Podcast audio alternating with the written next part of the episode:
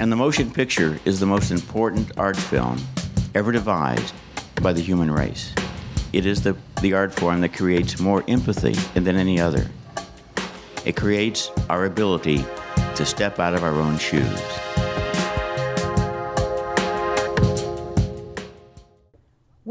Great Movies Pod, a retrospective film review show, the podcast where we watch and discuss each of the films covered in Roger Ebert's seminal film essay collection, The Great Movies. I'm Jana Gardner. I'm Nick Fulton. And I'm Dylan Cuellar. This week, we are discussing the 1982 film E.T., the Extraterrestrial.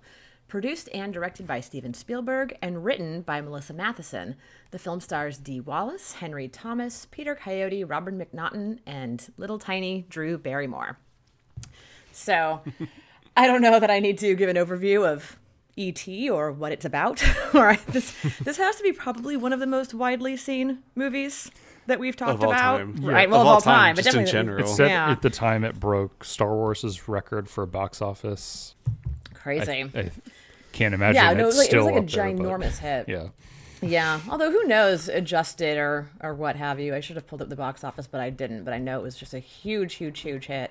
Um, but in case anyone needs a refresher, E.T. is the story of a little tiny alien creature who comes to Earth and makes friends with a little tiny boy, and they have some adventures, and then it gets scary, um, and then they live happily ever after, sort of. So, um, let's start by sort of talking about your guys' first experiences with ET. I feel like with a kids movie like this, how and when you first saw it is usually pretty memorable and can impact um, your feelings about it. So, Dylan, when did you first see ET? Uh, as a kid, terrified me.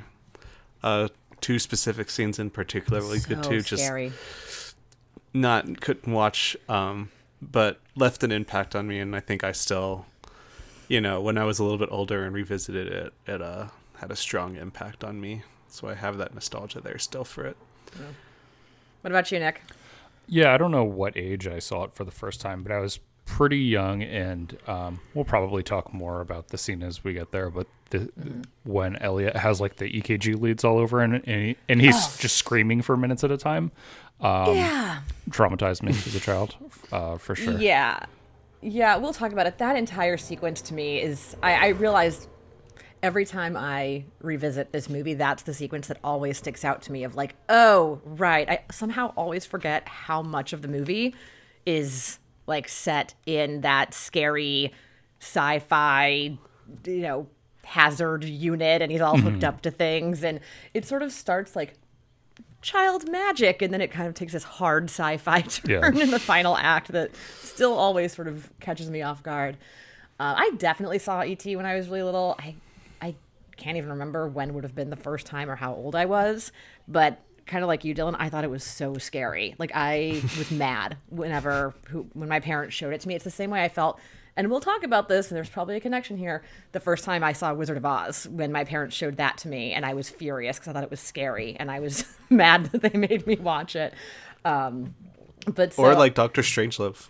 yeah, or like Doctor to watch it in Strangelove. Yeah, all- these like beloved movies that I was just apparently too sensitive of a child to process properly.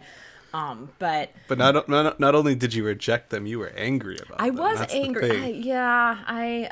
It's funny because I like scary things now, but oh man, when I was a kid, I I would get mad. Like, why did you do this to me? like, like literally angry at my parents. Like, what did I do wrong? Why did you make me watch this? And my poor dad would always feel so terrible because he'd be so excited to show me a movie, and then I would like cry and run out of the room, and he was just like, what am I supposed to do with this? um, but yeah, so I saw ET when I was little. Thought it was very scary. Kind of was just like, eh, I don't really like it.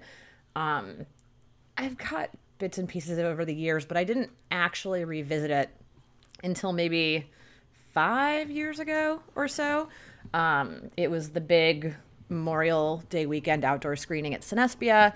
So all my friends wanted to go see it, and so we went to go see it. And like, that is a cool way. I mean, it's a cool way to see any movie, but especially a movie like this that is set so much like outside and at night, and then you're sort of like in that atmosphere and hearing an entire crowd like scream every time something exciting happens um, definitely definitely helped um, my sort of respect for the movie so yeah so i've yeah seen it a couple times in the past few years including last night um, And yeah, there is plenty to dig into here. Dylan, did you want to start talking about Oscars and awards and um, Yeah, let's go for it. the- I always like starting with the awards. start off?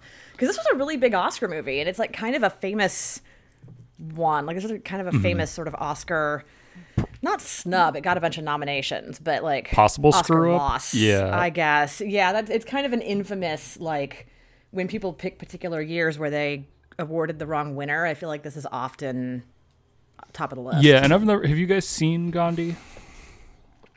uh, Uh, yeah. like parts of it.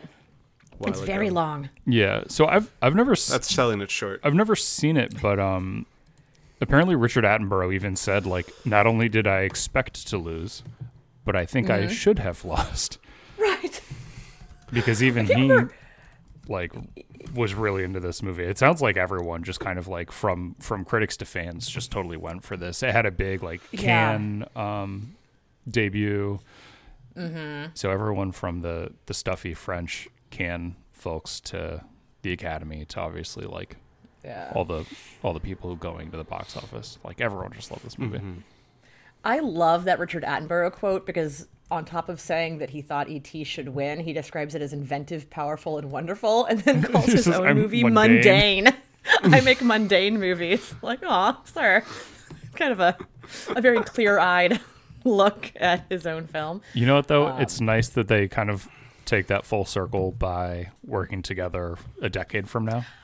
Right. Yeah. I was going to say, I, I, I always, I think, like a lot of people our age, think of Richard Attenborough as an actor. Like he's Yeah, the guy from Jurassic Park. Like it's so funny to think that he directed this Best Picture winner. He spared- So yeah, he obviously there were no, no hard expense. feelings. Yeah. There you go. Especially not with his editing, Yeah. which they won best editing for this movie. For for Gandhi. For Gandhi. Yeah. Um, E.T. won what four Oscars? Yeah. Yeah, he w- it won score, it won sound, it won I think. sound editing Right. And visual Um, effects. and visual effects. Yeah. So kind of the ones you would expect, so like a sort of genre movie, the sound effects, Mm-hmm. visual effects, and then the score is, you know, Incredible. so good. That it's theme. And so good. The deployment, uh, that was my biggest takeaway on this rewatch was the de- the way they deploy the theme where it sort of like holds back until like you can like feel it coming. It's like I, I literally turned them out like right when the bikes were about to take off and I'm like the theme's going to start and then as soon as the bikes take off and the theme just hits you and it's uh it's it's really well used in this movie. Is this John Williams' best scored movie? I was gonna say I have a hot take that I think it's that- probably his best score. Is that this your- feels like him going on like the 81 point Kobe game or something. Like he's just it's it's he just can't good. miss. I think it's definitely calling it underrated seems strange hmm. because it won the Oscar for best score. so I don't know that I can call it underrated, but I do think it. I don't know if it's It's it's not my favorite of his scores, but I think it's under dis. It's not in the discussion often enough. Yeah. I think people just sort of default to, you know, your Star Warses and what have you. yeah. He's Star Wars score is pretty damn. I mean, that's yeah. he's done others that the I Empire score especially. like the the Star Wars score, um, his work in Jaws, Indiana Jones, I think are maybe more notable than this. But I think this one's Yeah. couple it it couples and is it couples with and is used in the movie um as good as any score really like it's Right. it's pretty incredible Right. Yeah, the the music is really good and I do think it is elevated by just how well it's it's used in the film itself Yeah, as opposed yeah. to just like that's a banger of a theme like when you're Yeah. listening to the Star and Wars ultimately that's what great score needs to do. Right. So Yeah. I mean, it's it's hard with John Williams for me to pick like one score Right. or a best score. But it was interesting listening to it. Like you can tell, I think he doesn't I don't think he rips himself off or anything the way that some composers do, but you can kind of hear Star Warsy elements in some of Mm-hmm. it. Um I mean, and this movie has just tons of flat out Star Wars references. Like, Oh, yeah. because at some points where I'm like, oh, that kind of sounds like Yoda music, and then like there's there's Yoda walking down the street. Um, Yep. And then it was, and then the sort of more magical elements I could hear. I was like, okay, this is sort of how he'll do Harry Potter later in some of these um, sort of motifs that he uses. true. But it's uh, it's really good. It's a very well deserved win. I do kind of have a bone to pick with one of the ET wins though. Okay. I mean, it really it should have won more, but Specifically, did you guys see who it beat in the visual effects category? Oh, th- so that's like I think that ET of the things that I've seen that were nominated um, should have won the competition it was in in the main categories, but uh, it's because there's a glaring omission from each of those categories, which is I think absolutely the best film of that year. Which I assume we're talking about the same thing, Dylan. Uh, Blade Runner. Yeah, Oh, I, I think I might put ET slightly over Blade Runner. That one's that's a pretty close race, but just on the visual effects side, I mean ET's got some s- spectacular visual effects, but compared to Blade Runner's Yeah. effects and Poltergeist's effects, right. both movies just insanely good. Like I don't I don't I don't know. Um God, did Blade Runner not win anything? It looks like I think that might be its only nomination. it's except it's maybe also something. in um it's also in art direction, which it lost to Gandhi, and it should have won. Oh, Yeah. the art direction in Blade Runner is so good. yeah. Yeah, it's it's yeah. It's, it's kind of art direction the movie, but not in a bad way. Like it's just that's like if you remember anything about Blade Runner, you remember what it looks like. yeah, Yeah, seriously. We there's a a really cool museum, like maybe my favorite museum that I've ever been to, uh, called the Museum of the Moving Image in New York. Oh yeah. and they have a bunch of miniatures, and they have a miniature of the. Um, uh, it's not Weyland Yutani because that's Alien. What's the the corporation God. in Blade Oh, Runner? jeez. I was I was like, Now I can only think of Weyland Yutani. Um, yeah, it's the guy's name. Crap, that's gonna oh that's gonna bother me. I'll think of it. Okay, so I, I went to Letterboxd real quick to see what else, what movies just came out that year because we were talking about the Blade Runner snub. Um, The Thing came out that year. Oh Oh yeah, How does that not get a visual effects nomination? Tyrell. And Thank, win? Oh, you get to Tyrell as the corporation. yeah, in it's the Blade Runner? Tyrell Corporation. So they yeah. so they have um, I don't know if it's the Tyrell Tyrell building or one of the other um, buildings that's like prominently seen, and it, it looks like a gigantic building, and in real life, it's about three feet tall. Yeah, That's so it's cool. incredible how There's Awesome there's so much detail though. So I took I took pictures of it like up close, so it, um, and then like from further away, so you actually see how how big the thing is, and even like the Mm-hmm. the zoomed in pictures, it looks like I'm taking a picture of a giant building. Like it's just incredible. Oh, that's so cool. This was actually a great year for pop entertainment. There's The Thing, there's Star Trek II, The Wrath of Khan, E.T., Blade Runner, The Dark Crystal, Poltergeist, Yeah. Tootsie, Tron, Fast Times at Ridgemont High, among others. Man, Tron too. Like what a yeah, it's an interesting time. It's a big sci-fi year. It's a big sci-fi Yeah, it year. really. This is maybe like the peak of yeah, sci-fi it's fantasy. it's sort yeah, it's of. maybe the biggest sci-fi year. That's crazy. When you're ranging from like kind of goofy fun of Tron to the broodier dark sci-fi of Blade Runner to this Right. the most like child-friendly sci-fi. yeah. And, and then you take the Dark Crystal, which is all of those things. I was gonna Yeah, say, yeah. yeah, and Dark Crystal in there. That's um, interesting. Nick also released this year. I, I can't imagine this wasn't nominated for any Oscars, but King of Comedy also came out this year, at least according to Letterboxd. Yeah, I think the only things that that would have been nominated for would have been actor and Yeah. Or or like that it would have been Was in competition for nominated? is a- actor, maybe supporting actor for um what's his name Jerry Lewis, but I don't think it ended up getting anything. No, it didn't get anything. It's the type of Unless this is one of those things where like it labels it by like what like it came out at TIFF, but it was actually released in '83 or something. But I'm It sorry, I got to check. 1982. Pretty much. Every yeah, I I, th- look. I think Yeah. it was kind of a bomb at the time. It's it's sort of grown in reputation um over the years. It's uh it bombed at the box office. Yeah. It- but it's the sort of movie like if if Scorsese had made that now, it would be Mm-hmm. you know getting a lot more accolades. I mean, he made Silence, and that got nothing.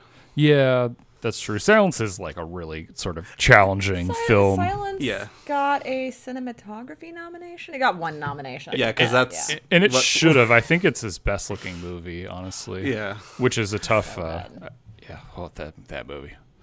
Yeah, So Nick, if we're good. coming down to E.T., Blade Runner, and King of Comedy, which one do you pick? Blade Runner.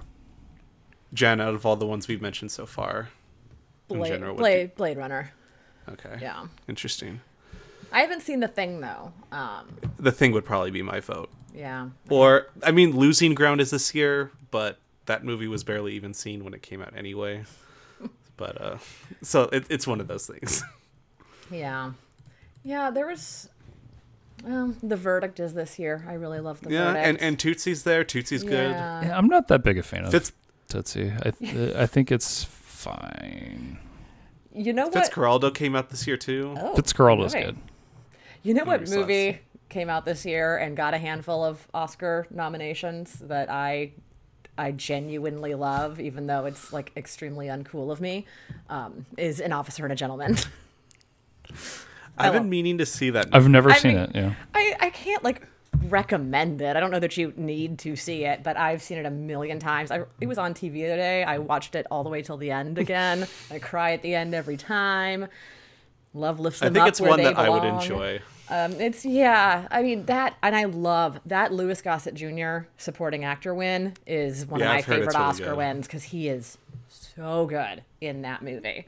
And he's and he's like one of those actors that you would expect would like have his whole amazing career, but not really get any sort of Academy Right. Award recognition. Exa- exactly. You would never expect like that kind of character actor and that kind of like character actor truly supporting performance to actually get the Oscar. Um, especially the people he beat in supporting actor, all of whom I like, but Charles Durning, John Lithgow, James Mason, and Robert Preston. Um, so, So a lot of it's a lineup of great character actors. Exactly. A lot of competition there.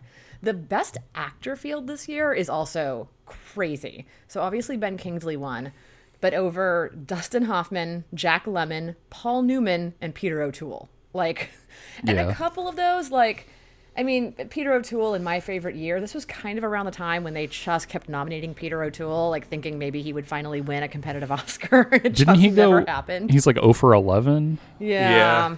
I mean, he even got nominated in like 06. for uh, Yeah. Venus. Venus. Yeah. He's Just- in. Um, he has a tiny role in Troy, I think it is, and I remember being like, Oh. are they going to nominate him for this? Like, what are we doing?" Yeah. Um. Good yeah. movie. I, I love Troy. Um. But I remember. Wait, yeah. what, what did you say about Troy? oh, I said. I said. Oh, I love Troy. Oh, thank God. Yeah, no, that I love it. is slept on. Big fan. Um. But I remember Peter O'Toole famously like declining an honorary Oscar, being like, "I could still win one," and then like a year or two before he died, being like, "Fine, okay, I'll take your honorary Oscar." Poor guy. Also, looking at the best actors list, this is insane. You got Meryl Streep in Sophie's Choice, which is, Mm-hmm. I think, what most people consider the best actors of all time's best performance. Yeah. Then you got Julie Andrews, Jessica Lange, Sissy Spacek, and Debra Winger. Yeah. That's Is a this heck the a year. best year of movies of all time? Maybe that's what we're discovering. Maybe we discover that 1982 is a real slept-on film year. And they still only Yeah, gave one nomination to the best movie that year. I just realized though Or that no, Fanny two, and two. Alexander is that year. Nick, Oh, it, oh, ooh, that's my favorite movie from this year. Then, yeah, I just realized that and was like, oh. I mean, also Rocky Three is this year, and that's like the best Rocky movie outside of Creed. So, good movie. Yeah. Also, Rambo: First Blood. Talking about uh, Speaking of like pop movies, yeah. yeah. I don't know that I would have. I just need to get this off my chest. I don't know that I would have Fanny Alexander over Blade Runner. Those are both like top Like, top. hold on, I'm now glad that I've that you thought need about to it. correct your record on it, man. I'm not willing to commit to that. Um, because every time I think about one, I'm like, oh, Fanny Alexander's so good, and then I go back and I'm like, but Blade Runner is so good, and uh, yeah, don't don't don't hold me to this, folks. I think I probably still will hold you to it, but No, I, I'm I'm not willing to commit to either yet. okay. All right, now I'm just enough. thinking. Now I'm just thinking about Blade Runner. Blade Runner is really good. It's Yeah. so good. I saw something on Yeah. Twitter. I actually just looked it up while we were talking about it because I saw it like a month ago, and I was like, I got to find this because it was perfect.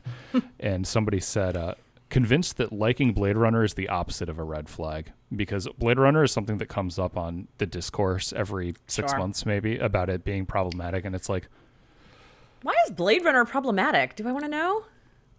Oh yeah, Because it's a because, because, Harrison like? Ford. because Harrison. no, it's like Harrison Ford rapes. Uh, Oh, right. what's the actress that plays Sean uh, Sean Young. it's like Young. yeah. yeah. Yeah, you okay. guys- That's a really yeah, Yeah. scene in a great movie. Yeah, but you guys like people are aware that it's it's the same thing as the Lolita discourse. Like, just because it's the main character doesn't mean Right. they're good. They're good guys. Like for the love of Depiction God. does not equal endorsement. Like, what are Oh. these people's opinions on like Taxi Driver? Do, are they like, yeah, he? he I mean, I don't, I don't, I don't think you want to hear their opinions on Taxi Driver. To I, be I, honest, re- I, you. re- I really don't want to hear their opinions on any Martin Scorsese movie. Even though depiction doesn't mean endorsement, uh, Sean Young's character still ends up with Harrison Ford after being raped by. him. Yeah. and and I think that's the sort of the thing that's more of the problem. Yeah, I mean, at least I, I still think by far the best part of Blade Runner is Rutger Hauer in that movie. oh, Rutger Hauer's great. Oh yeah, yeah. His whole character and story arc. That's that's what makes the movie really. Yeah. Yeah. I will say Blade Runner is one of those movies that I I didn't see until after I graduated college and I definitely saw it because like a guy that I was dating was like, "You haven't seen Blade Runner? We're going to watch this like fancy Blu-ray of Blade Runner I have." So like I think there's also some of that element where Was there's this a, Matt? No, no, this was before Okay. I went to law school. Um no, this was just like a guy I barely dated for that long, but like one of the few times we hung out, it was like, gotta watch Blade Runner. I was like, okay, um, but it's good. I liked it, and I've seen it. A, bu- I've seen it a bunch since then. Um, Yeah. No, I think Blade Runner was the first time I ever saw a boob in a movie. Nice. probably. Yeah. Well, no, sorry, I was thinking. I nice. Is there even? I don't even remember there being nudity in that movie. To be honest. no, there there's that android that he kills in the middle of the movie that's a stripper with the snake. Yeah. Oh sure. Yeah. Yeah. How did you guys? See- Have we talked about twenty? We are so far afield. Yeah. It's fine. Did you guys like twenty forty nine? I don't know how you felt about. I liked it a decent amount the first time I saw it. Rewatched it again and uh, full on loved it. Okay. All right. I think it's better than the original. Yeah, my wife says that too, and you're both wrong. Really? But uh, Okay. The thing is, do? it's it, I, I- I don't get drawn in too much by the Harrison Ford storyline and do with the Rutger Hauer one. And in 2049, I get very invested in like sort of both sides of the coin of that story more. Interesting. And it's shot by uh, Roger Deakins. Yeah. Yeah. I mean, it looks phenomenal. There's The no- fact that he's able to film something that looks as good, if not better, than the original Blade Runner is an achievement in its own. Yeah. It's holy crap. I haven't seen 2049 since I saw it in theaters, so I need to revisit. And we did we did the thing where we woke up that morning, watched Blade Runner uh, like at home, and then went straight to the theater to watch 2049, um, which may have not done favors at the time because I was like, well, it's good, but it's not as good as Blade Runner, and so I should I should revisit it. and that's a lot of that's a lot of hours of Blade Runner in one. It day. also was yeah a lot of hours of yeah, because that is that- that is is- a very long movie. yeah yeah, it Yeah. is. But yeah, E.T. I was gonna say, what are we here to talk about again? Um, We're here, here to talk about ET, but don't think I also any- just how incredible the year 1982 Yeah. is, and it was slept on because Gandhi won 11 Oscars, I and that's think- what most people remember of 82. Right. I think people look back at that year and just go, ah, it's the Gandhi. Holy and shit! then Did you guys see who hosted the Oscars this year? Did not even look. Billy Crystal. There's four people that hosted this year. There was four hosts. Okay. There's they used to do that a Wa- lot. There's Walter Matthau, Mm-hmm. Dudley Moore, Sure. Liza Minnelli, Mm-hmm. and Richard Pryor. Sure. That's weird. Yeah, that is that. That is the most insane hosting that- combo. Yeah. I. It's so interesting. The whole like Oscar hosts. You know, they're not going to have a host at one point, or who is it going to be? And it turns into this whole drama thing. It's so funny that for just sure, there's a long history of having Bob Hope do it or Billy Crystal do it, but like. They also, for random years, would just yeah pick like four names out of a hat and have those people host the Oscars. Um, I learned I mean, those are four great names. no, it's it's very good. It's just like, how do they fit together? Yeah. Um, at some point in the 80s, uh, the Oscars were co hosted. I can't remember who the third person was, but two of the co hosts were um, Chevy Chase and then the Crocodile Dundee guy. Like literally co hosting the Oscars. Paul so Hogan. They, Show Paul some- Hogan, thank you. please. Sorry, Paul, sorry, Paul Hogan. Um, just just Nick's goes like, to show. put some respect on the name. Yeah, just goes to show that, you know, it's not always a um, most prestigious Yeah. situation. Man, okay. E.T. E.T. Um, oh, one thing I did want to mention or just shout out um, one of the Oscar nominations that E.T. got but did not win. What one? Oh, Gandhi. Um, was original screenplay for the Melissa Mathison screenplay.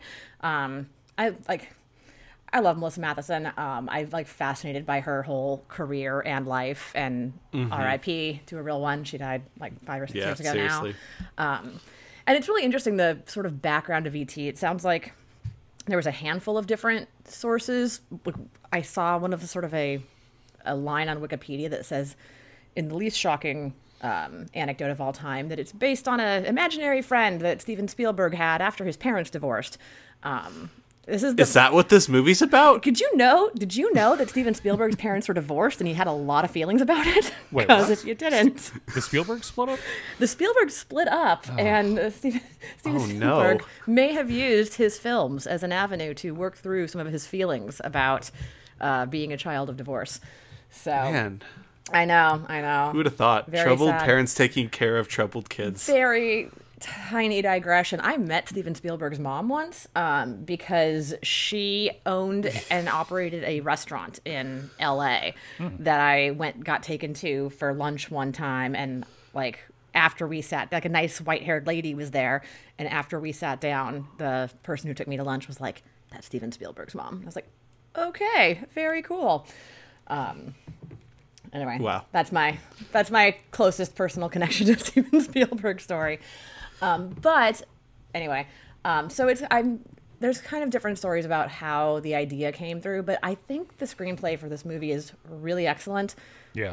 uh, Spielberg also credits Melissa Mathison specifically with coming up with the ET phone home line, which like truly insanely famous uh, Yeah. line.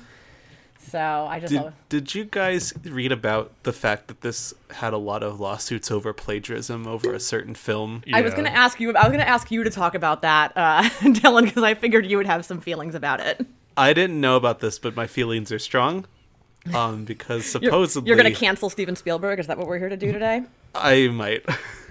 I mean, no, I'm not going to cancel Steven freaking Spielberg, but it sounds like uh, this movie was almost directly plagiarized from this 1967 script called The Alien by a certain director named Satyajit Ray, who's the goat. I was gonna say, yeah, big fan. Spielberg could only wish.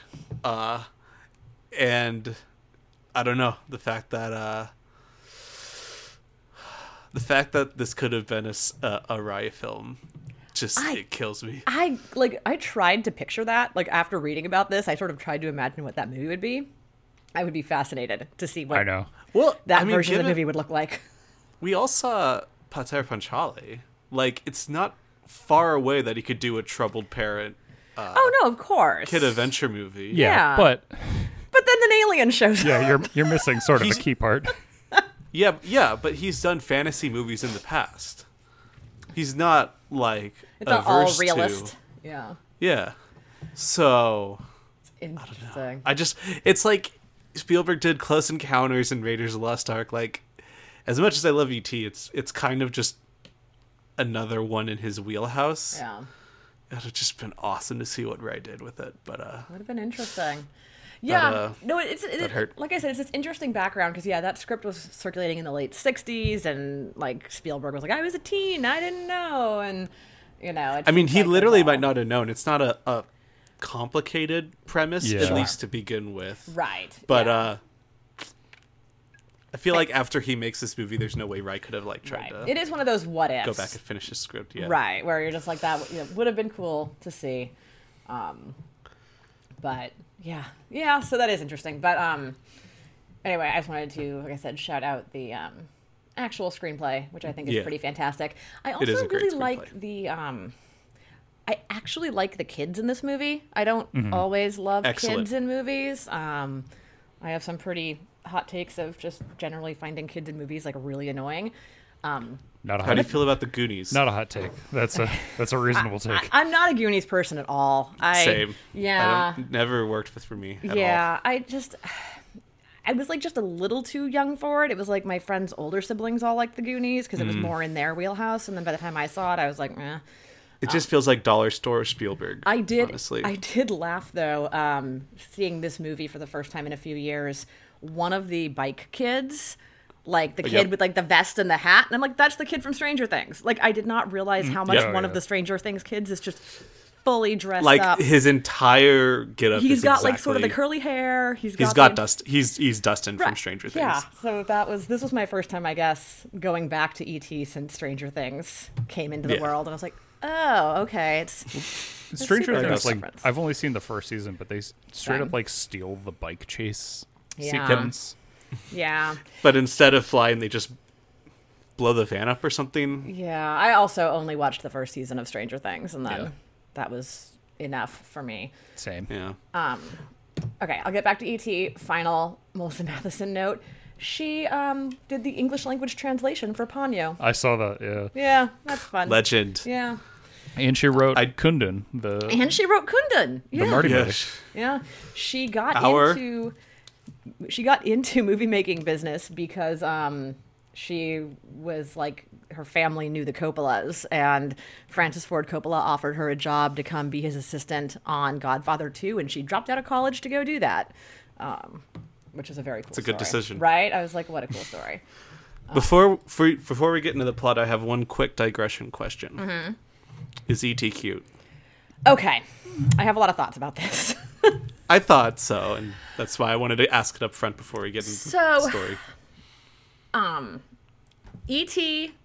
Neck down, not cute. E.T. neck up, cuter, is my my take. So this is sort of like which half of the mermaid do you want ET to be? Okay. well, I just Sorry. I don't like like I think when he has like when the neck is up and he has kind of like his little wobbly head, I think that's cuter. When the neck's all down and he's just like that little he looks like a little ogre or something. Yeah. When he's all It's compacted. like a cardboard box. Yeah, less less cute in my opinion. I think he's he's cute in the way that like he's sort of so ugly that it makes him cute. Like he he walks around and he like wobbles. Yeah. I find that really uh, endearing. Yeah. I do too. I think ET's like the cutest thing in movie history, except Paddington, maybe. I think I So- think he's I think he's a little I, I I can see the sort of so ugly he's cute thing, but like it's close. He's mostly just kind of really ugly to me. No, this is like Baby Yoda levels of cute. That's crazy. Um I will say speaking of his waddling though, uh spoiler alert for the end of ET, when he's like walking back up that ramp to get back on the spaceship, I'm like, dude, you got like he just takes some of these like those little tiny feet and he's just like waddling and it's very sweet, but I'm just like, okay, really? You can't can't go any faster than that. He's just like still waddling up the little thing. Ugh. E.T. Uh, a movie that I like very much, but I just have a little bit too much like distance from to get quite as suckered into the emotional do, you- moments. do I you think. wish ET got away quicker into the spaceship No, and left them more soon? no, I want him to take his time. Take take that extra look back. take an extra little look back. Um, uh, E.T. Yeah, so with one thing that really stood out to me this time too was like it. Speaking of whether or not E.T. is cute, it takes a long time for them him to really show you E.T. Well, to really show you a lot of things in this movie. Um, but like the first almost definitely the first third, maybe even almost the first half, I feel like every time you see ET, like his face is very shadowed. It's always kind of out of focus. And at first I was like, man, do I Or not he's completely blocked. or it's completely. and I was just like, do I not remember? Am I misremembering this movie? Like, do we just never really see what ET looks like? And then I just, it obviously they, it sort of unfolds slowly, but it's an interesting choice. At first, I was like, is this one of those practical decisions where like the puppet doesn't look good, so they're not going to show us the face? Um, but no, I, I think it is more symbolic to show us as they get more comfortable around each other.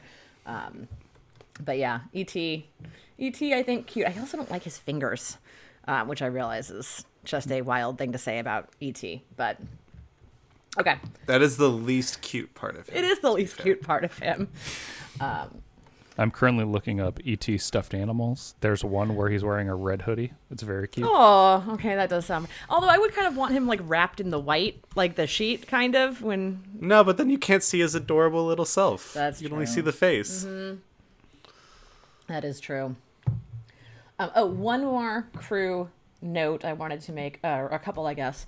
Um, speaking of how excellent the editing is in this movie, um, this movie was edited by Carol Littleton, who is a very good editor. Who uh, we most recently saw her work. She was the editor of Body Heat, which I thought was Oh. a funny, like, other one-two punch of movies we've talked about that have nothing in common, as far say, as I lo- can tell Lots of similarities between these two. besides their editor.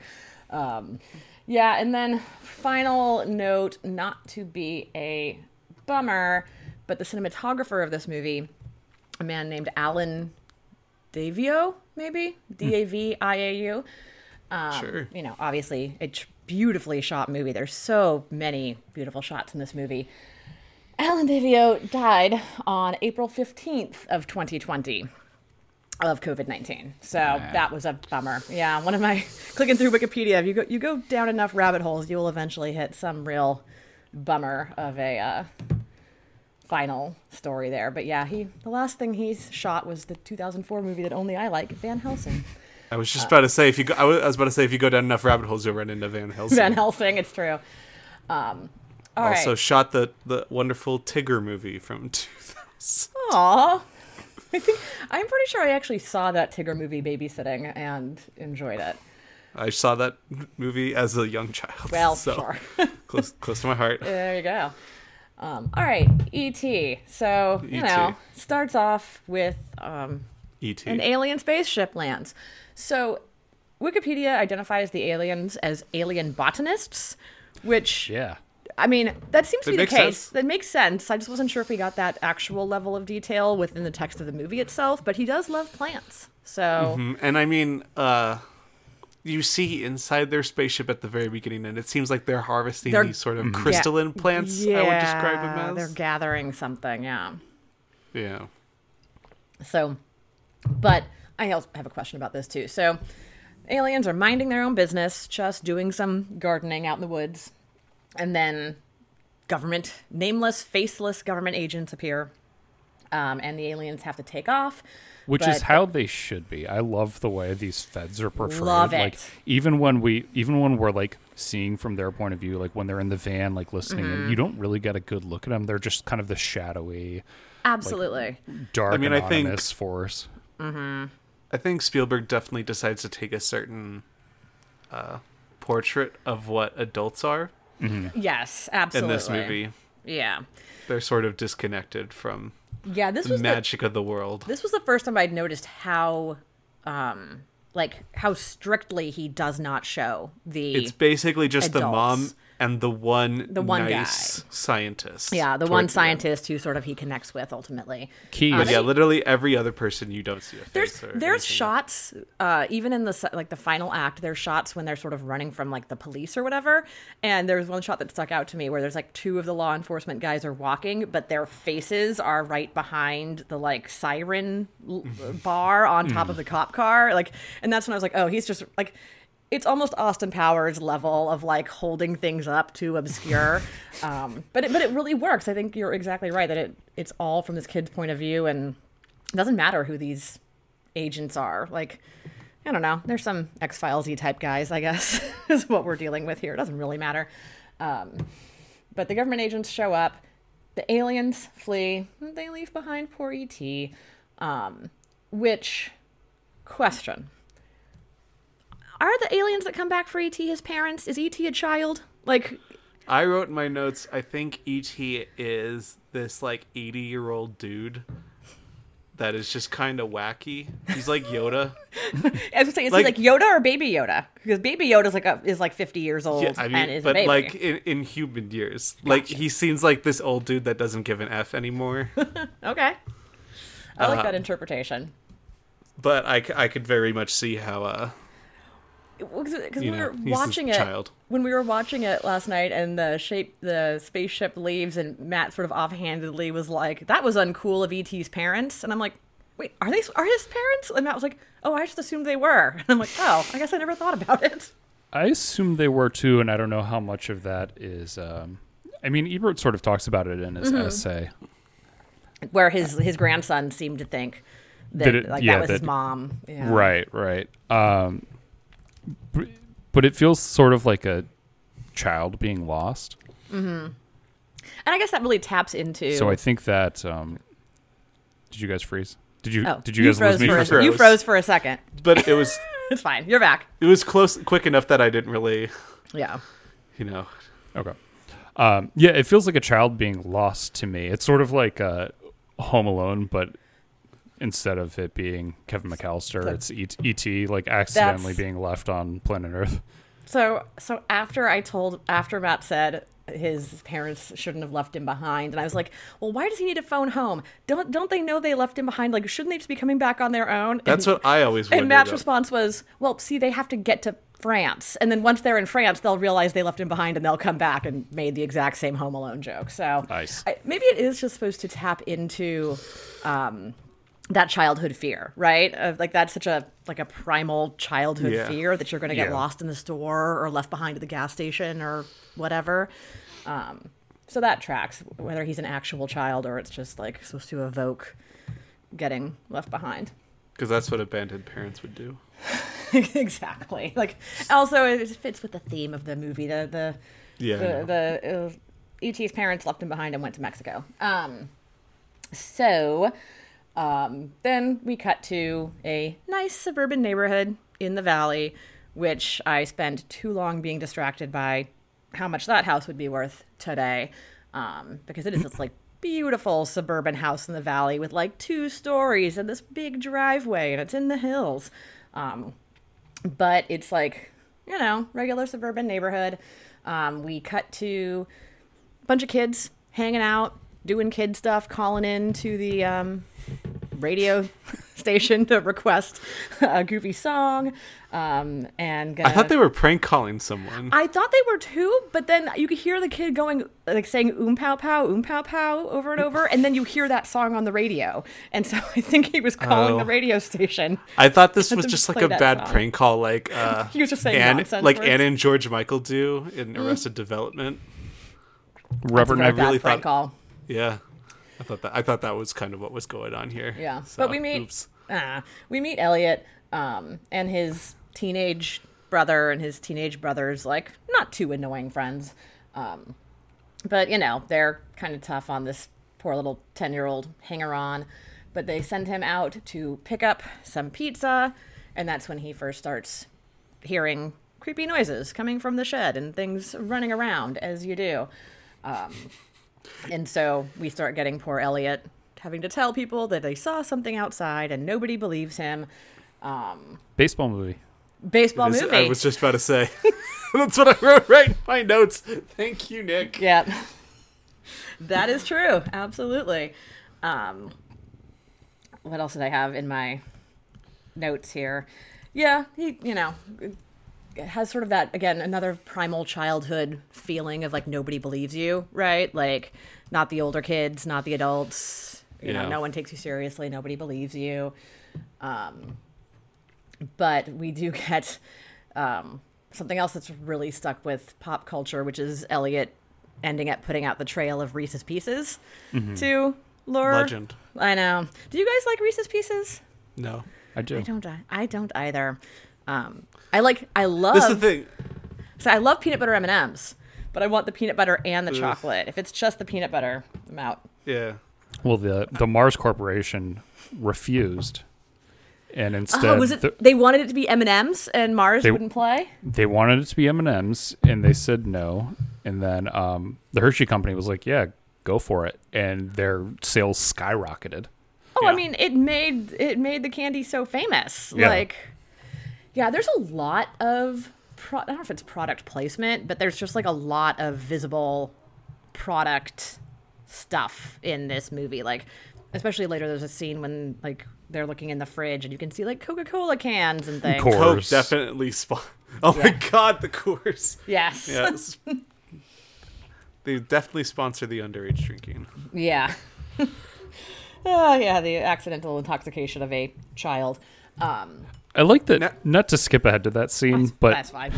when it happens, the mom the mom is the only adult in the house. She gets a phone call from the school, and they're like, "Yeah, he seems intoxicated," and then she like kicks a, an empty beer can on the floor, Right.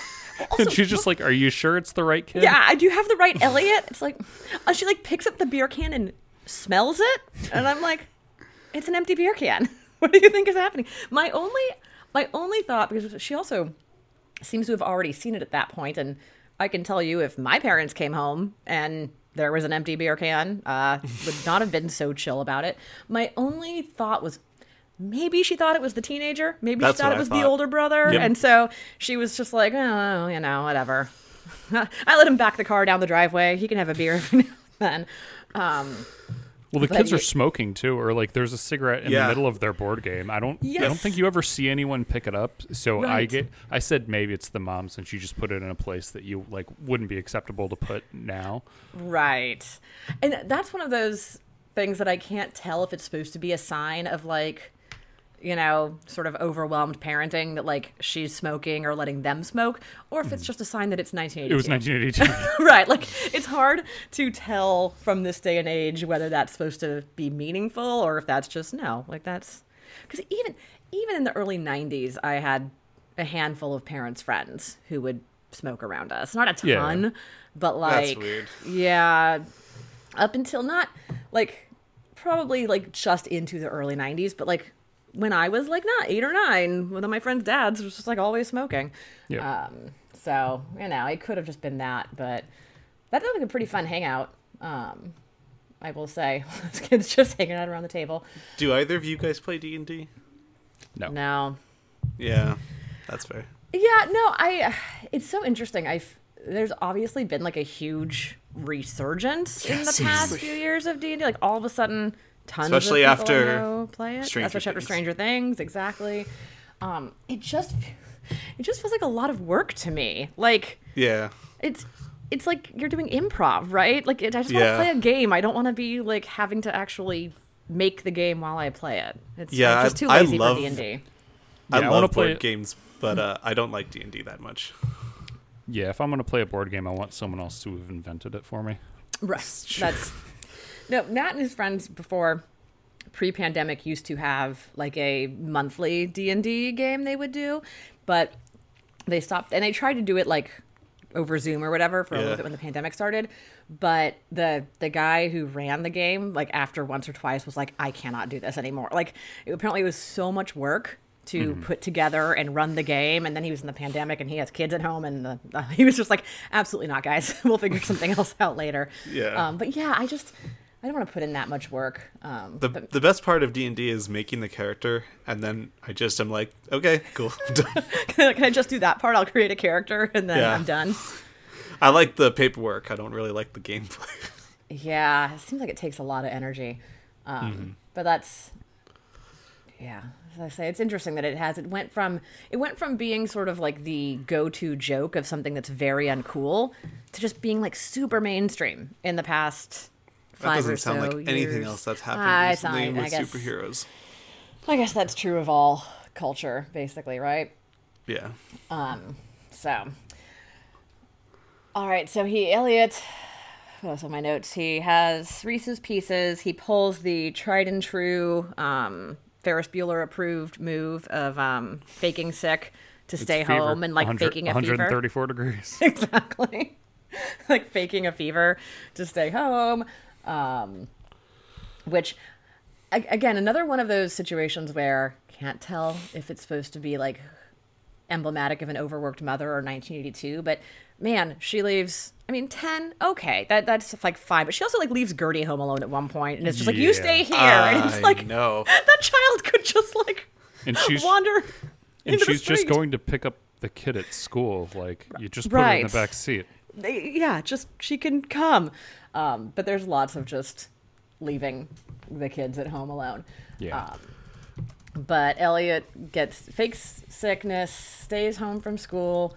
Um, now that ET has uh, come to the house, intri- intrigued by the Reese's pieces, um, and we find out pretty quickly that they have this like special connection elliot and et do which is i gotta say another thing about the movie that i had not remembered from the first time i saw it like how much of it is i'm like oh i just thought like he was his alien friend but like they very quickly have some sort of telepathic connection um or empathic connection i guess whichever um which is like not really explained, right? It's just they're they're very close. ET is just like a special creature who can be so empathic that him and Elliot, like I, to the point where by the end of the movie they are like the royal we, like everything Yeah. that is Yes. happening. Like that actually is quite creepy. Um, but it starts out. Starts It is out very, very weird. it's fairly again much stranger than I remembered. Um, but you know, starts out mostly pretty cute. Um, pretty quickly, uh, Elliot's siblings get involved. Uh, both Michael and Gertie end up getting to see ET. We get sort of I think that shot of Gertie screaming, was- right? Like yeah. that's so famous. Like I feel like mm-hmm. that is if you remember one thing about this movie, it's tiny Drew Barrymore just screaming and ET screaming back. Well, I just love how she like runs in and screams, and ET's head goes whoop, and that's the first time we see ET's head go whoop. That's and it's just like right. yeah, I made that note too because we were it was getting to the point where I'm like, ET looks so different than I remember, and then his neck shot up, and I'm like, ah, there it is. now I, love can see his little the- face. the mom's coming upstairs, and they have to put ET and uh, Gertie in the closet. Closet. Yeah. There's a scene where Gertie starts running into the closet and turns around and starts screaming, and, And there's, ET's like, running with his hands waving towards her. I, I love this scene. Um, That's really funny stuff. Also, that closet, by the way, not to get It's too hung up on this house, it's that closet is the size of my actual childhood bedroom. I was like, how does he have another room in his room? At first, closet. it looks like there's just like one row of shirts and stuff, but then there's like a whole other second part behind that with stuffed animals and It's very like Lion the Witch in the Wardrobe. Like you just keep Yeah. going past Mm-hmm. the layers and you just like keep going back into the closet. Mm-hmm. Um, I love that when Gertie meets ET, she says, "Is he a boy or a girl?" Because that's the exact type of question Evie would ask. Sure. and also a fair question. And don't Yeah. they say very quickly, like, he's a boy? Mm-hmm. And Yes. I guess that's just because Elliot could. And then her next question is like, does he have any clothes or something? He like she like asked like, was he wearing any clothes or something? Like, very But that's realistic interesting seeming. because some of the ETs you see on the ship are sort of wearing clothes. Mm-hmm. They almost look like a cape or something. At which point it's like, wh- what is the rules on modesty and uh, clothing in this alien yeah, society? yeah. I had wondered when because when she asked that question and she seems like alarmed that he's not wearing clothes. In my head, I was like, well, animals don't wear clothes, but like I, I think I think Elliot would be offended if uh, ET was compared to you know a pet or something like that. Um, yeah, I, I love everything about that. I also noted that like in this scene. Um, already, you start getting some of the first instances of will be many, many Spielberg faces in this movie.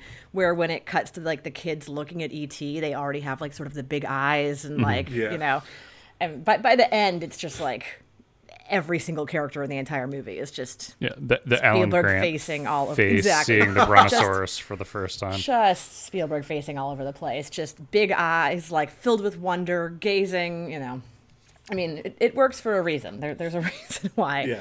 he does that so often. Not a complaint. Um, but yeah, so we get some quality time with ET. Um, I always like. So they decide to obviously keep him hidden from their mom, I guess, because like that's just what kids would do, right? Like if if the mom finds him, he'd have to be taken away. Um, so they keep him hidden, and then they start trying to get more information about him. And there's that pretty cool sequence where like he like lifts up all the balls and sort of makes like a Yes, it's so solar cool. system. I loved that part. Um, Can and I then- read? Now- Can I read something? Yes, please. So you guys are familiar with uh, film critic and man who Ebert once called a troll and then backed off and then doubled down on calling Armond White a troll. Oh yes, of course. Oh So- yes, he's a troll. So he is a troll. The thing is, um, he's actually a really good writer, and he just he's he just has Just the worst opinions in the world. a combination of like bad opinions, and he just like is a he, he seems like a dick, and Yeah. he thrives on being a dick. Uh, but he really liked this movie, so l- I want to read something from uh, pertaining to the scene from Armond White's review.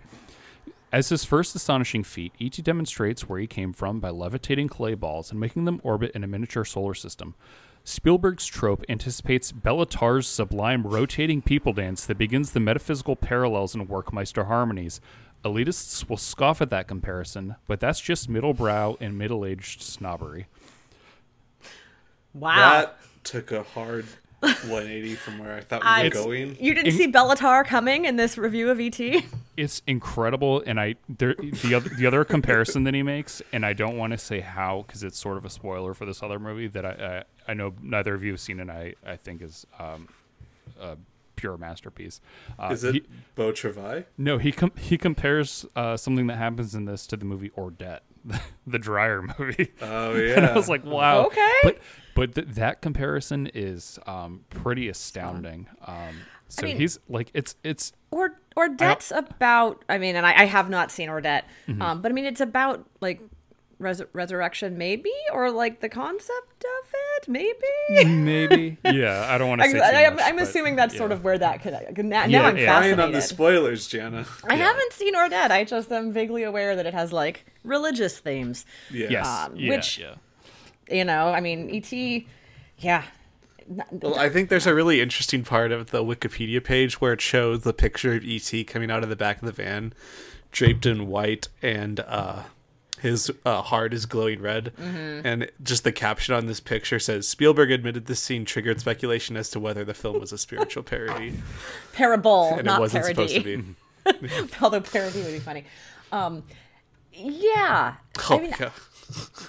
like i mean it's funny because steven spielberg like you know I, I don't think he's out here putting christian themes in his films um necessarily but it, it does say that many critics uh, found religious parallels between et and jesus one critic described et's story as crucifixion by military science and resurrection by love and faith Sure. so, according sure. according according to one Spielberg biographer, uh, the studio appealed directly to the Christian market with a poster that was reminiscent of Michelangelo's The Creation of Adam because of the, you know, fingers touching on the poster.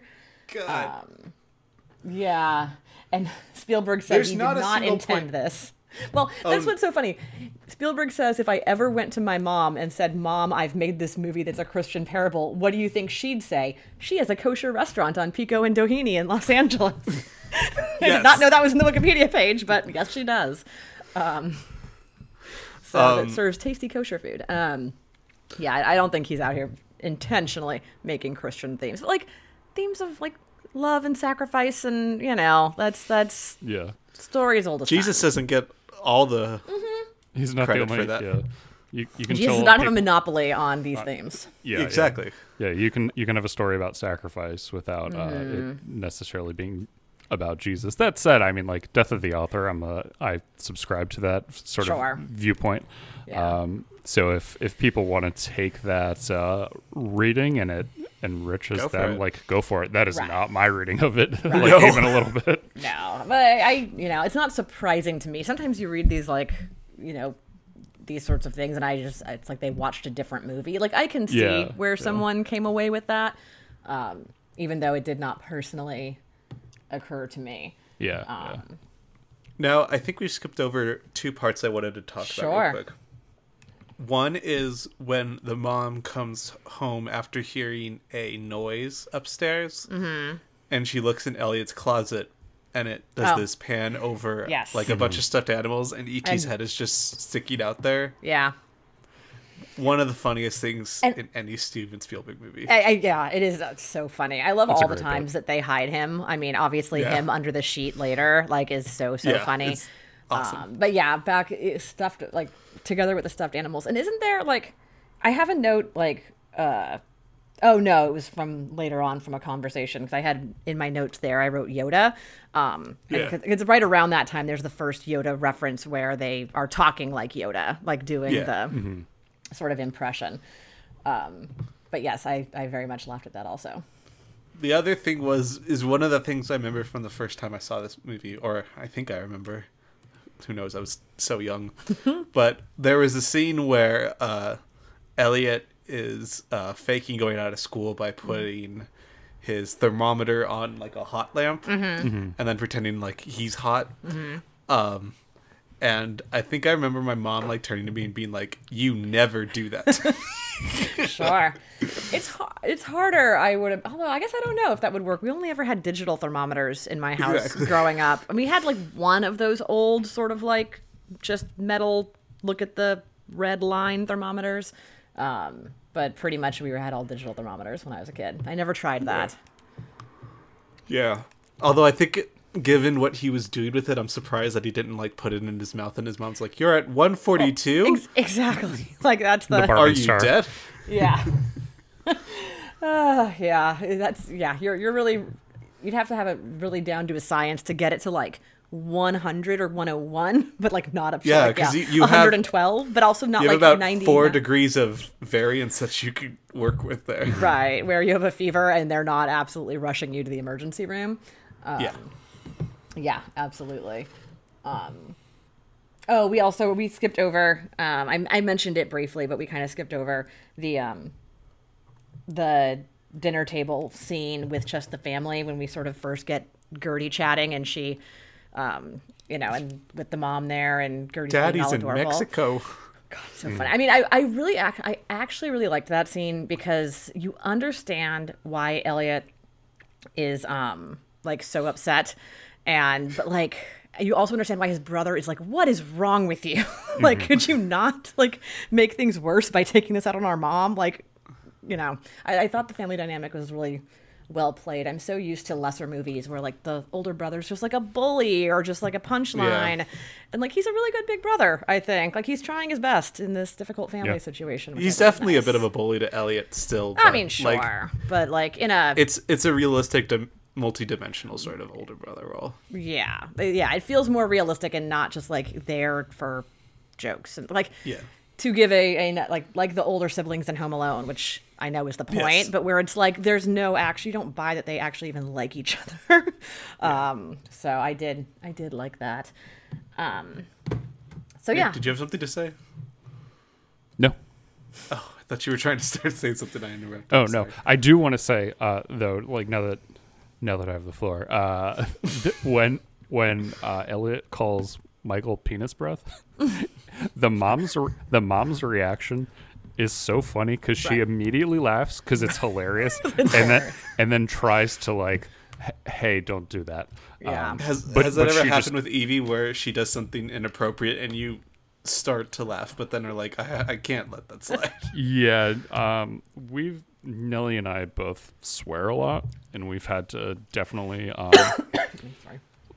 lessen the uh, amount that we swear, uh, especially over the last year, because she, for a short time, just starts made, repeating it back.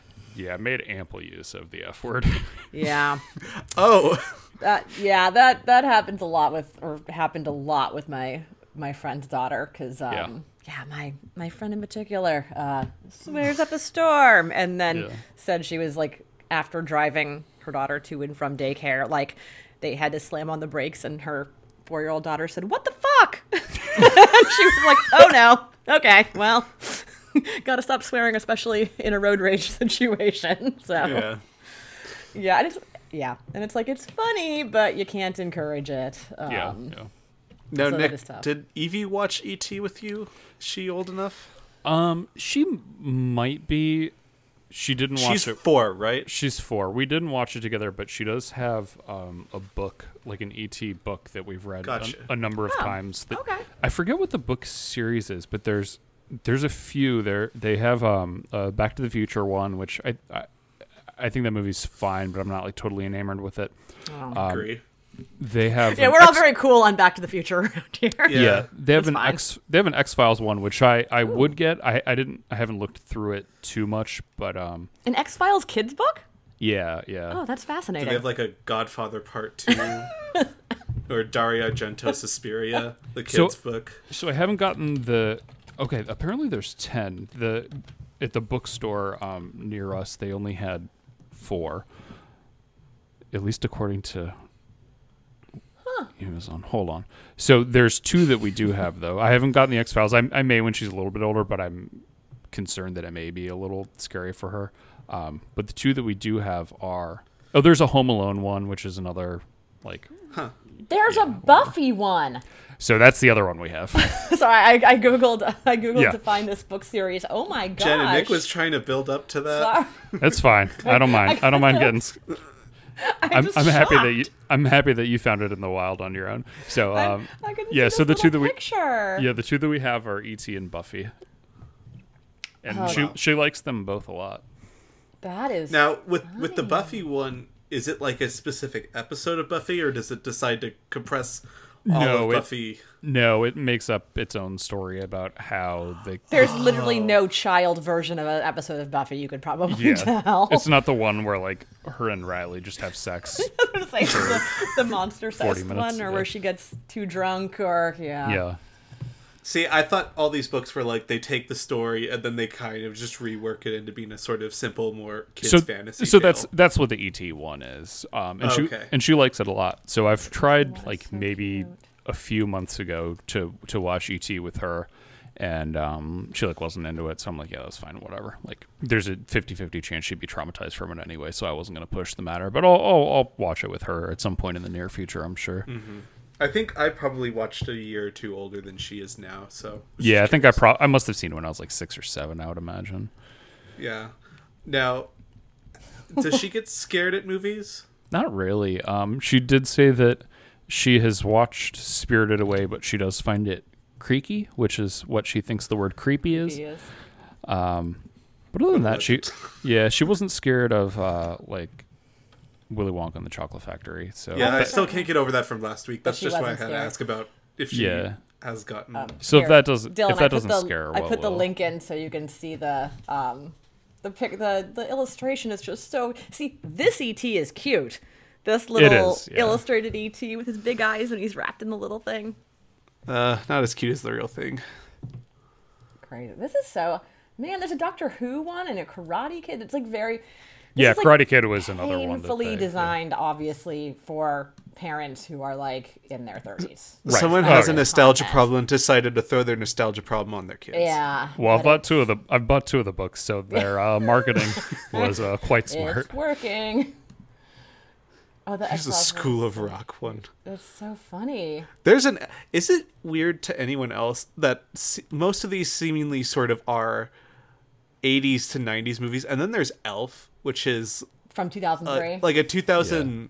I thought it was like 2006, but it's somehow still nostalgic to people that grew up in the 80s and 90s, even though they were probably yeah, I saw Elf when I was to in. Oh, I saw Elf when I was in college, and I love Elf. So I. I'm, I'm not saying like people don't love Elf. It's just it has this weird nostalgia that the same thing as like 80s and 90s movies do, and it's at least 10 years older than most it's of them. I I'm not the first person to uh, come up with this take, but like so Elf came out in 2003, which is the same year that Love Actually came out, and it seems like and I I'm like I don't I don't I have very That's complicated the feelings about Love Actually. nostalgia. But like it's the well, it's also like the last year of like new Christmas classics. Like people watch Oh, Elf, true. people being me and people I know watch Elf and Love Actually every year. I can't think of a more recent Christmas movie that has like and it happened so quickly, sort of became like this is a movie you watch every year. Um, we don't. You know, add I'm gonna that think of one, and when You're we're done me? with the podcast, and yeah. By No, all I- means, I'm always looking for more ones, but like Um, the Twelve almost 20 Dogs of. Twelve Dogs of Christmas, which was directed by the guy who uh, Yes. said he was too pro life to watch. Never, sometimes always. I was gonna say yeah, that freaking guy. Uh, yeah, yeah. I mean, there's been like new sort of like, you know, cool like Christmas, you know, movies that take place at Christmas that aren't you know your your Die Hard types. Oh, you got Tokyo Godfather. Come on, come on. Sure. Um, I mean, every time Shane Black puts out a new movie, you have a new movie that Yeah, takes true. place Yeah. at Christmas. But um, Polar Express is also kind of got that. That's 2004. oh yeah, right, right, right- right around the same time. I definitely, I there's a that's that's an age thing for sure. Like Yeah. Elf, yes, on board. Polar Express, absolutely not.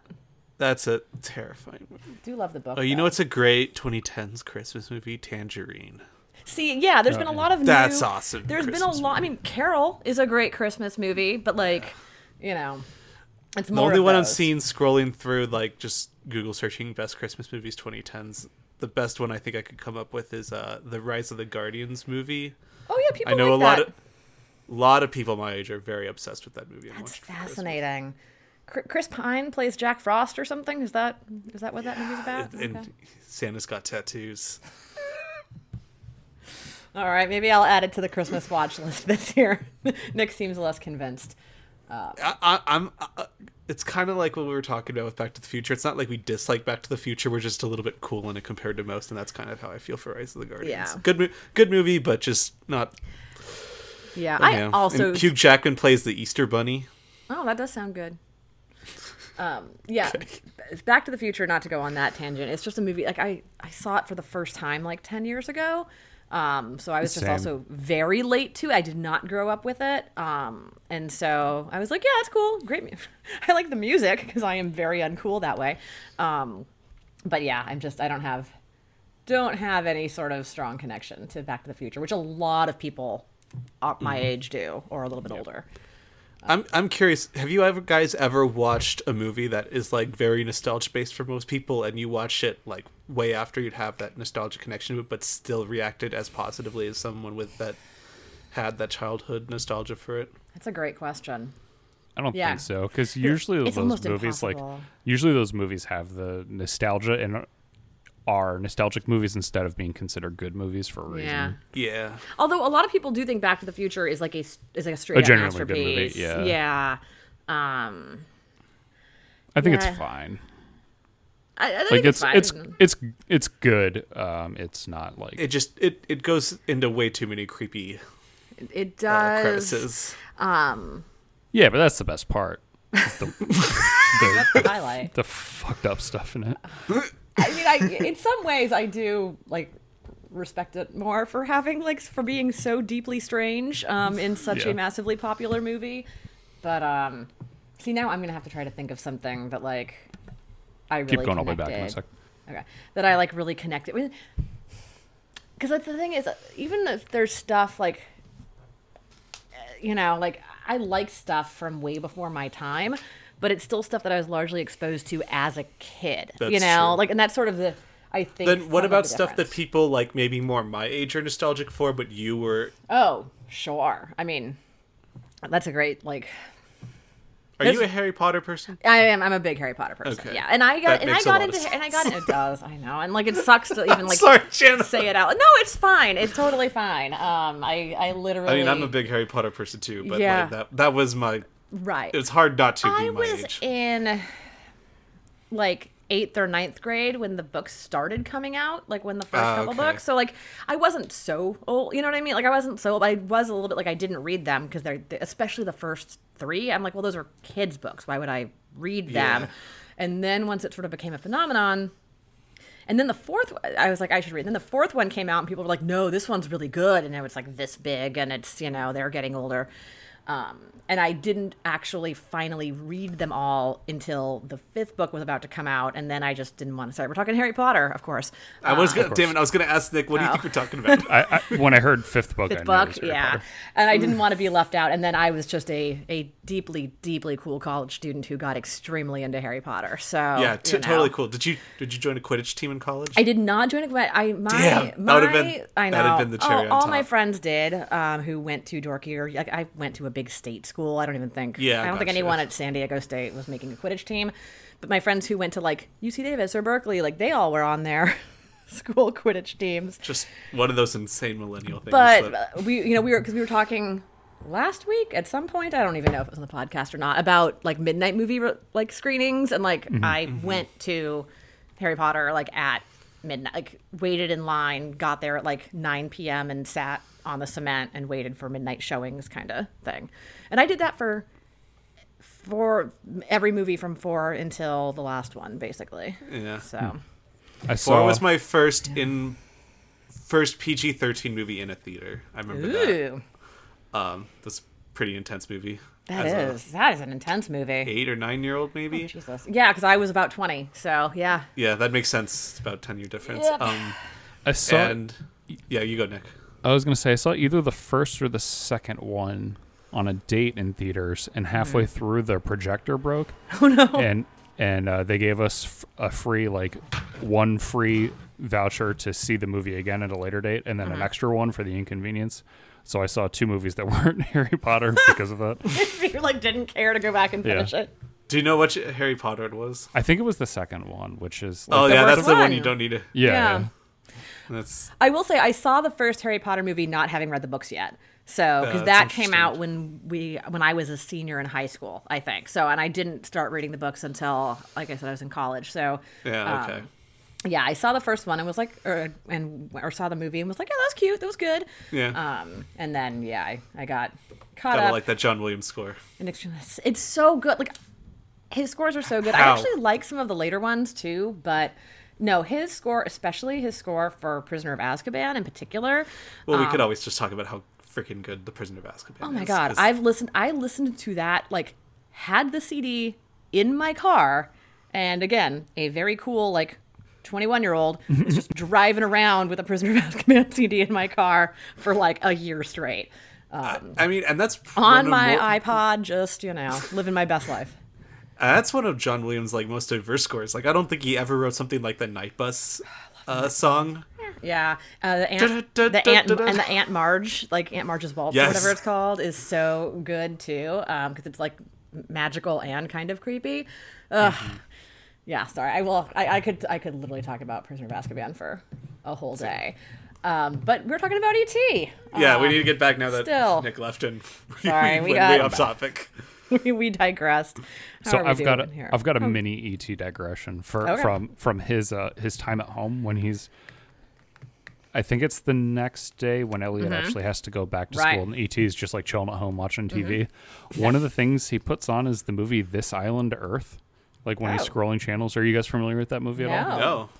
So, are you guys familiar with the TV show Mystery Science Theater 3000? yes. Yeah. They made one actual movie, Mystery Science Theater 3000, Oh. uh, which was this basically the exact same as any other episode. I don't know Sure. how. Like, I think it played in theaters, but other than that, it's not too different. Um, the skits are a little bit longer, I think. Sure. But the MST3K movie was This Island Earth. Oh, okay. Yeah. Interesting. Interesting. Oh, the poster is very cool for this island Earth. Um, It's it's not a terrible movie. It's um, it's like a universal, a late universal alien slash monstery movie. the the alien design that has like these sort of big brain aliens that look like the sort Mars of Mars attacks. Attacks, It's yeah. very Mars attacks. Yeah. Mars Attacks will come up later in this episode. Oh, all right. Interesting. Love Mars attacks. Um, speaking of movies that I saw that like scared me to put that on the list. Although that I walked into a theater to see. Like I knew what I was doing, and then I, I regretted it immediately. You did that one to yourself. You couldn't have any grudge against someone on I that one. no, I don't. I did not hold it against the movie. Um, Yeah. but Well, it seems like you never hold it against the movie. It's whoever made you watch that's it, either It's- your it's history teacher or my- your my parents. dad. Yeah, exactly. Yeah. Sorry, now I'm just fact checking something very quickly. Yeah, Mars Attacks came out around Christmas 1996. So strange. Um, I was four months old. It got it got bumped because of um, because Oh, of did? Independence Day. Oh, that's I, I knew that. That is right. it was supposed to come out in the summer, and then they were like, "Uh, oh. Can't really compete there. very." Speaking of like specific years and things like that, that's a heck of a one-two alien Yeah. invasion movie. uh, all right. Um. Oh, he also um. He's also watching The Quiet Man, right? Is the one of the movies? Yeah, that was. up- I thought that's what Nick was going for because Yeah. he likes the Quiet Man so much. yeah. That's sort movie. of the Uh, movie that I noticed him watching Yeah. Um, that I had in my notes. this this scene is ridiculous though. Which like one? ET, e, just the one like Oh, that. Uh, when he's at the house? like ET's getting drunk, and then Elliot by Gets drunk and then liberates the frogs. Yeah, and he it's just. Did you guys ever have to dissect frogs Oh. in your? Yes. So I I didn't. I did. I was so I was I had a note to bring this up um because I feel like probably I was around the last like Yeah, 'cause it age of stopped. school children that was still dissecting animals. Um I only got to it in my senior anatomy class in college. In not college, in high school, we did a cat. Okay, so I would. That's what I was going to ask you. I did a cat freshman year of high school. that- okay, so ah, okay. Well, I, I was going to ask. Do you still remember what those cats smell like? oh God. Y- Yeah, I'm used to the, the Well, I was formaldehyde gonna say- well. I, I guess I guess I can't like bond to with you medical over how school. shitty this. He's dissected people. yeah, I've So- dissected I- human I- beings. I- Human beings. yeah, I- can't like complain about like how bad the cat smelled because I can still remember how the frog smelled, and it, it smelled the same. So I, my traumatic cat dissection story is that I never had to dissect a cat in school. I think AP Bio is the class that did it, and I did not take AP Bio. Um, but when I was in third grade, we took a field trip to the neighborhood high school. I don't know why, like, but we just like went to different classes and we sat in on like a physics class, which was super cool, and we did like physics experiments and like touched the the thing. Then they took us to the AP Bio class where they were dissecting cats, and we were in third grade, and it traumatized. They're plunging their scalpels in, and everyone's just like, traumatized ah. everybody. The girls were like crying. oh, I we I had had a pet cat that had just run away over the summer, and Oh. so when someone's like, "Where are the cats from?" I'm like, "They're the cats from the pound," and then I'm like freaking out because my cat had just ran away. Uh, oh my god, I am so sorry, Jack. that was fine. I I was all right in the end, but um. I can remember how it smelled in that room when they were dissecting, and they were like pulling out their intestines. Oh, God, Yeah. animal dissection is pretty gross. Yeah. I understand why it's necessary, but ugh, not for me. Is it necessary for kids ET's age though? Because Well, I just I don't know what they're gonna get out of it. I, Yep. I'm trying to remember. I was really young when we did a frog. Like I think I was in junior high, maybe. I think it was my eighth grade biology. But I mean, And that that's seems not like 10. ET's or not ET. Yeah, eight- Elliot, but Elliot's. Elliot's like God. ten. I think. Now I'm now I'm referring to them as each other. I- there you go. it's right. It's right at this point where they're um. Starting to merge. help. Yeah, they're melding. Yeah. It doesn't help that their name is ET and Elliot, and they both start with E and end with T. And his, I th- and his yeah, I last think name not a- is like Elliot Thomas, isn't it? Like his last name Thomas, I think. Um, Did we ever hear their? I don't know. Did I make that up? yeah, Tom- Oh, Thompson. Thompson. Thompson. Yeah. Okay. Jesus Christ, So it is ET. Maybe So- that's why they uh, how they Yeah. managed to merge. maybe. Yeah. How? Yeah. Um. God, my notes are so funny. I. I. I'm looking at. You see ET enough times, and like it just is starting to not look like letters in my head. I'm just like ET, ET, ET. Um. Yeah, that scene I had no memory of. I will say, like from watching this when I was a kid, like that intense melding. He gets drunk at school and in trouble sequence um, was not something that I'd remembered. Um, It's uh, very weird when he spins the girl around and uh, stands on top of. What a short king! He decides to crush his classmate to smooch a girl. Elliot colon short I- king. I think he's. I think Henry Thomas is good in this movie. By the way, like as I- I- I do Elliot, too, yeah. Um, he's not nearly as good as Drew Barrymore. Like I kept Well- mentioning, like I was gonna say the child it's so performance is pretty good. Yeah. Drew Barrymore, incredible in this movie. Yeah. I can't think too much about Drew Barrymore. I just get like really deeply sad. Um, Yeah. Yeah. Like in this movie, she's so young. I mean, we're so talking about like young. the Britney Spears, Lindsay Lohan treatment after that I documentary. She she's kind of like the She's first like the of first sort of- one. Yeah. I mean, she's basically yeah, who was you know in rehab when she was thirteen and. ah. Drew Barrymore, yeah, no, she's she's fantastic. She's so cute. Um, She is the best. but I do I do think Henry Thomas, who is still out there like acting, by the way, he's I Yeah, wasn't you he in a movie things. recently? He's been in a bunch of the. Um, Oh, the- Doctor Sleep. That's what he was in. Yeah, like that horror guy. He's been in a bunch of. He's his in like. Mike Flanagan. Is it Mike Flanagan, Flanagan? thank you. Yeah, Yeah, yeah, because yeah. he's in the Haunting of Hill House and Bly Manor, those Yeah. Netflix horror shows Yeah, that I. in Gerald, Gerald's game. That uh, Gerald's game? Stephen. Yeah. Oh, so it's all. Um, no, you're just being you're saying it all French and fancy. Um, Yeah. but uh, yeah, I think that's all. He, yeah, he just must be like Thanks for telling. he must just be like in with Mike Flanagan because that's all the same guy's projects. Who does he play in Gangs in New York? Oh, Is he the the Johnny guy who gets? Sirocco. is he is the guy who's friends with DiCaprio who gets like killed? Well, I'm. I, I, I, don't, I don't know That right sounds now because right. I can't even find his. Yeah, his, yeah. That that sounds right. Oh, he's in um. He's in a movie. I oh gosh, he's one of the main guys in. Have I? Legends of the Fall. No, um, I captured the castle. Have either of you guys seen that? No. It's- Never even heard of that. It's a romantic drama from 2003, um, based on an old book that I I really love the book, and I I like made I made it's got. Rose Byrne in it. a, a very young Rose Byrne. It has Bill Nighy in it, Henry Cavill. legend. it has like a lot of sort of famous British people before they were super famous. Um, I made a bunch of friends watch this on a movie night a few years ago. Um, it's great. It's a three stars on Letterboxd. It's it's it's not like good, but I love it. Three stars is the same rating you gave Bohemian Rhapsody, though. I know. Well, I I am not consistent in my ratings. I can't remember why I gave Bohemian Rhapsody three stars. Like what was in the water that day? I must have been like in a Yeah. really fantastic mood. Um, but yeah. Anyway, Henry Thomas still out there. He's had acting, he's had an okay cool. career. Yeah, that always makes me No, happy. Drew Barrymore. Well, What's your guys' favorite Drew Barrymore performance? Yes. Really? Yeah. That's a I- little, I wouldn't that's argue a little with rude. Is it? Because she's really good No, at this she's really movie. good in this, but like, is It's she a little rude. acting? Like she's like, she's just a kid don't being a know. kid. It, it is a little rude, and um, I really like her in The Wedding Singer. It might be my favorite Drew Barrymore performance. I I'm love, surprised. I love The Wedding Singer. Um, She's the best part of the wedding singer, I would say. Oh, I'm not a 100%. big fan of the movie. I love. She it. really kills it in this one scene in Scream. Oh, of course. Oh, Oh, no, yeah, It's yeah, probably that's that.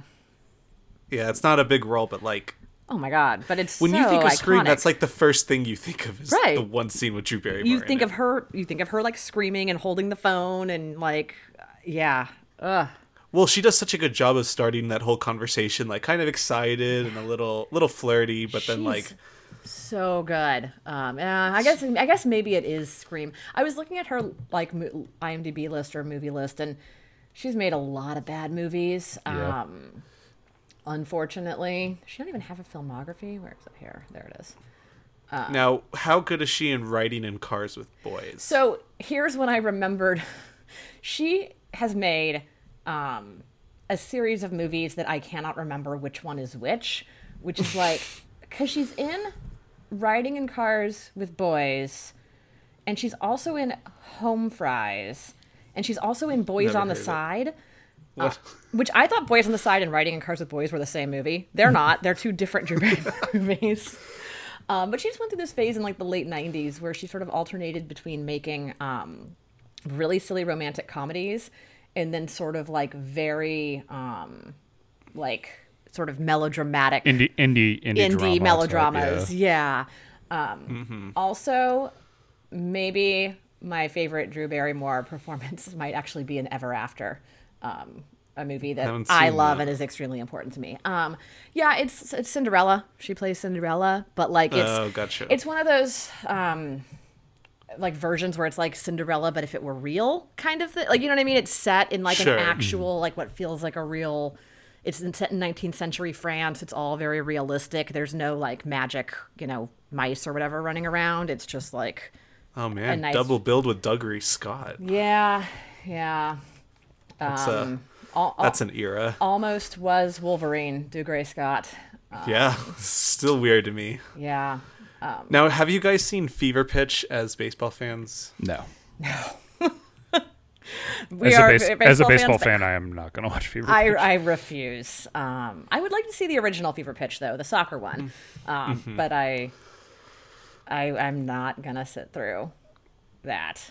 No offense. you're not into like Jimmy Fallon for 2 I'm hours. not. I am No. not into Jimmy Fallon as a film performer in any way. Um, or, or like two hours about how great the Red Sox are. No offense. Um, that's not not sitting through it. Um, music and lyrics is a really good later um, uh, romantic comedy performance from her. I love music and lyrics. I want to see that just because Adam Schle- Schlesinger wrote the. Uh, The songs are really it. good. Yeah. It's really, really good.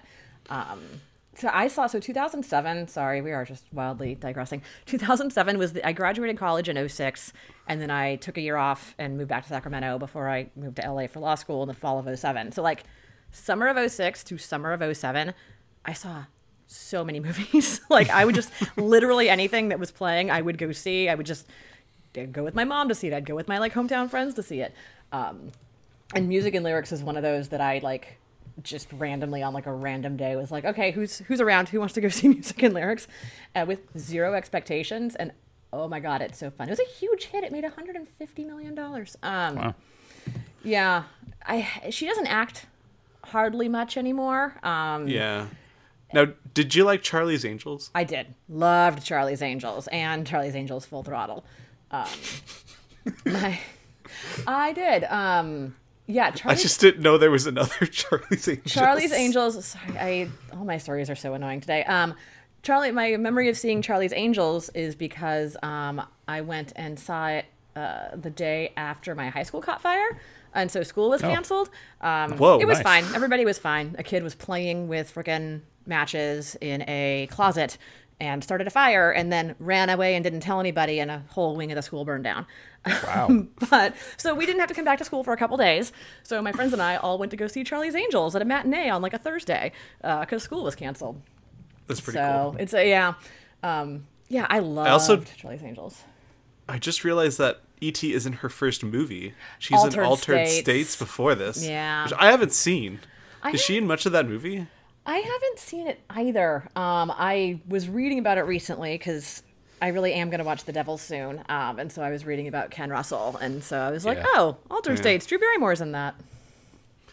Now, uh, before, last thing on uh, Drew Barrymore. Has, have either of you seen Whip It? Oh yeah, No. of course. Whip It rules. It's really good. It's really good. It's, it's And, and, uh, she directed it. Yeah, it's so fantastic. and we were sharing that clip with each other of Steven Spielberg. Spielberg, Yeah, saying she like- should direct more. And her getting pretty emotional. Yeah, if anyone hasn't watched that, I I do recommend seeking it out, even though it's like extremely hard to watch.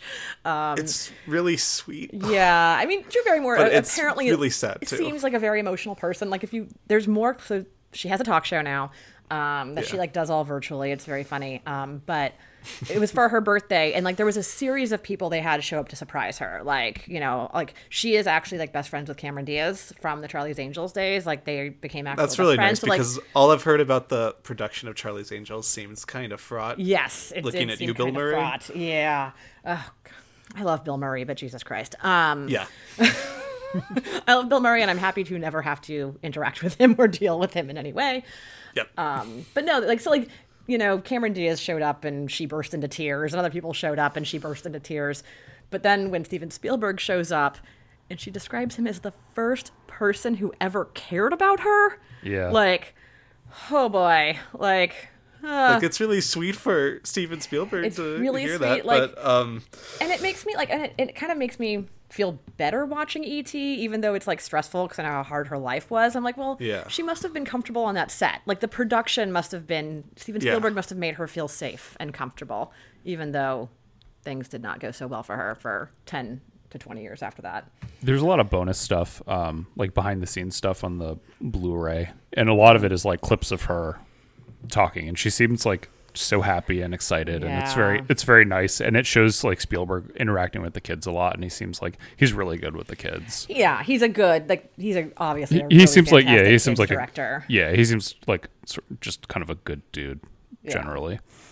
Yeah, I have to. I, I've never heard. I mean, other than sort of like, I know he got a lot of blowback. Um, sort of, he was one of the people in the academy who like is against streaming, and you know, he's a bit of an old fuddy duddy and all of that. And it's like, but that's that's literally like the most criticism of him I've basically ever heard. Yeah. is that he's just like I remember that it happened last year, and we all kind of rolled his eyes and were like, "Yeah, ma- old man yells at clouds." right, but exactly. that's it And- for Spielberg. Like, yeah. If that's the worst thing that anyone is saying about you as a Hollywood director, I will Yeah. take that. Um, oh, she's sorry. I'm like so, just looking at her Wikipedia page. She's in Babes in Toyland, um, an absolutely wild '80s TV movie. Has her and Keanu Reeves. Good lord. Um, what the heck? weird stuff. Um, yeah, yeah, she's really fantastic in this. Oh yeah, I forgot. In 2015, she made that. Speaking of indie melodramas, she made that like grief drama directed by Catherine Hardwicke uh, with uh, Toni Collette called "Miss You Already," that I did not see because it's like about death, and I was like, "Nah, Yeah, I've, I'm good." I haven't seen that. Either. I'm, I'm, Have I'm either of you guys seen all of the other reindeer? no."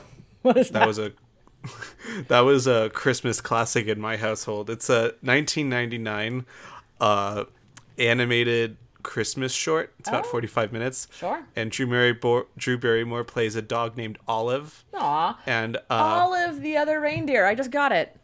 yeah, and Santa goes on the wi- the uh, radio and says, uh, "We can't fly because like Rudolph is hurt." He's like, "What if we?" He's like, "We just can't work unless we have all of the other reindeer."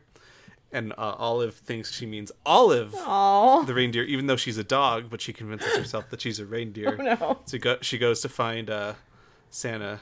Okay, sure. I don't know. It's a Christmas And, short. uh, what you gonna do? Yeah, and it's really weird, but That is funny. Final, final, final. I promise, Drew Barrymore note. Um, I a movie that I did see, um, probably not that long after I saw E.T. Thanks, Dad.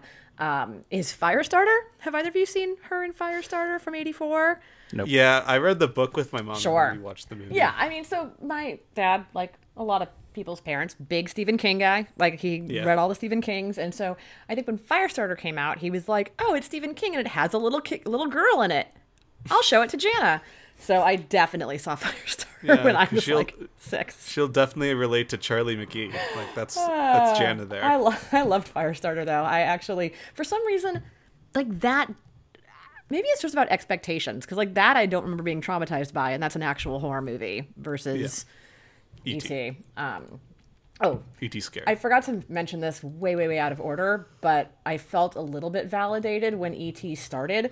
And it has those kind of like super intense opening credits, like the sort of the neon purple font, and it's like playing Yeah. scary music. And I'm like, this is the opening of a scary movie. It seems like a John Carpenter opening. It's not, it seems yes, exa- it very, exactly. very much. Because it's like 80s neon and this sort of like ooh music. And I'm like, okay, this is probably why when I was a kid, I was like, oh, what, what's happening? What are we doing? I'm not buying this. Yeah.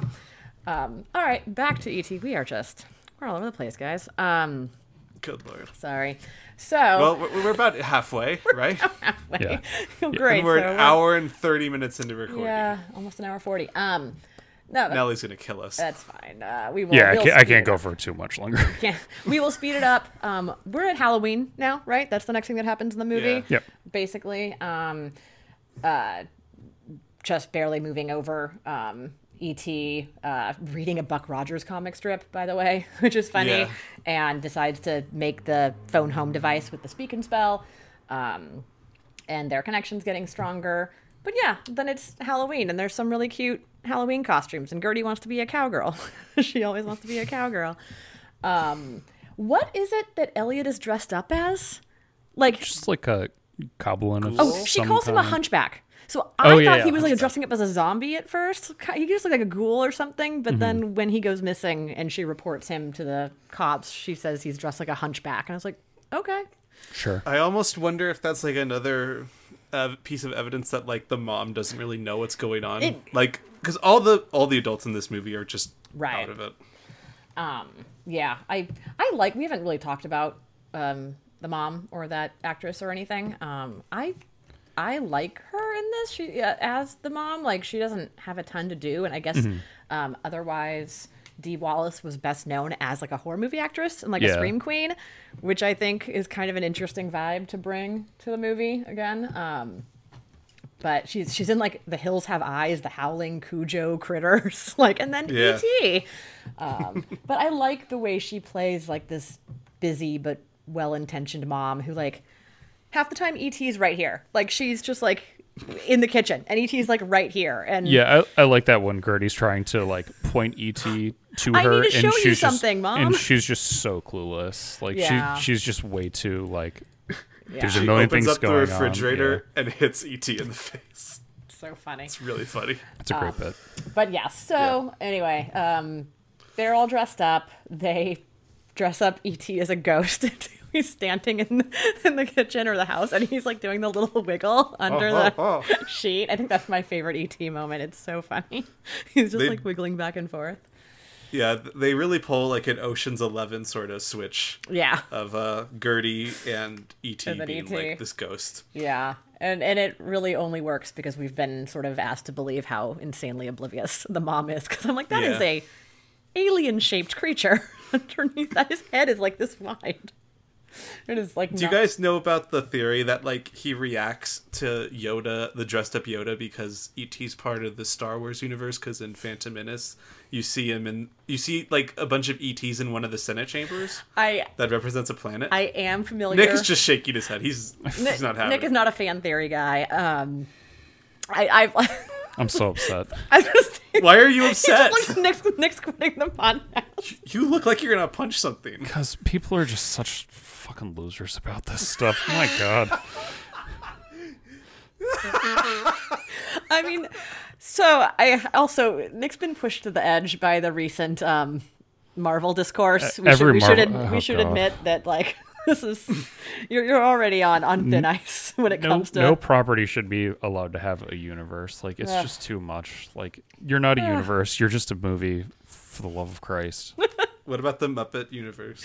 No, there's no Muppet universe. There's no. There's no nothing. Like there's no But the. Muppet universe is awesome. all these stories are just made up. They're just made up by writers. Like, Did we break Nick? like none of this. Sh- none of this shit is real. None of this matters. What are we doing? I'm out of here. oh God. Oh Lord. Um. No, I mean. So uh, my my actual take is that it's just like a funny winky thing, right? Like Oh, it- it- I'm a little green sure guy, is. you're a little green guy. Are you an alien like me? Like you know, I it's Yeah, and and like It's they very reference cute. Star Wars so much in this movie, my so God. You know George Lucas is like just edit some ETs into the Senate chamber, like, exact- for fun. Like just who cares? yeah. I was gonna say we we could spend some time talking about the one Pixar theory too, if that's. that Nick Oh, wants yeah. spend some How do you on. feel about the the- world's worst all the fan Pixar's theory, movies? in my opinion? I, I don't have time for any of this. Any of these people. we're already running behind and like we, we can't uh we can't go down that road um, i do like that yoda though like kind of looks very like cr- like there's some uncanny valley something happening with that yoda that's walking down the street. Like that mask is too real looking. It's, Yeah. it's a good good costume. It's a great really good- costume. it's a really good costume. Um i was i was very impressed by that yoda. in the in the behind the scenes footage one of the things is that um when they were filming halloween like a bunch of the crew dressed up too and spielberg dressed up like as an old lady. So there's like video of him like directing and he's got like a wig and like pearls on and stuff like that and just That's being adorable. like silly with the kids it's great it's good stuff Yeah.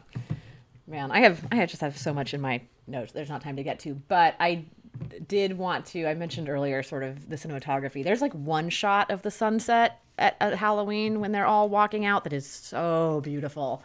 Yeah. Um, that's one of my favorite shots in the movie. Um, but yeah, so Halloween.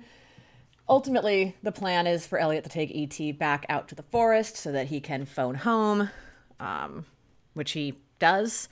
Um, but then Elliot falls asleep, goes unconscious. I can't remember why he all of a sudden it's just like the next day and he's alone. they don't explain a lot, but then ET's like dead. But, but yeah, but then ET's like dead in a ditch. Um, Which that was the most disturbing part for me as a child. Not the EKGs, not Yeah. the. I mean, I, I got scared of that, and then I got He scared of when like they meet ET, but like terrible. he looks like, bad oh, yeah. He looks how is he not really bad. Like dead, dead. Right Yeah. there.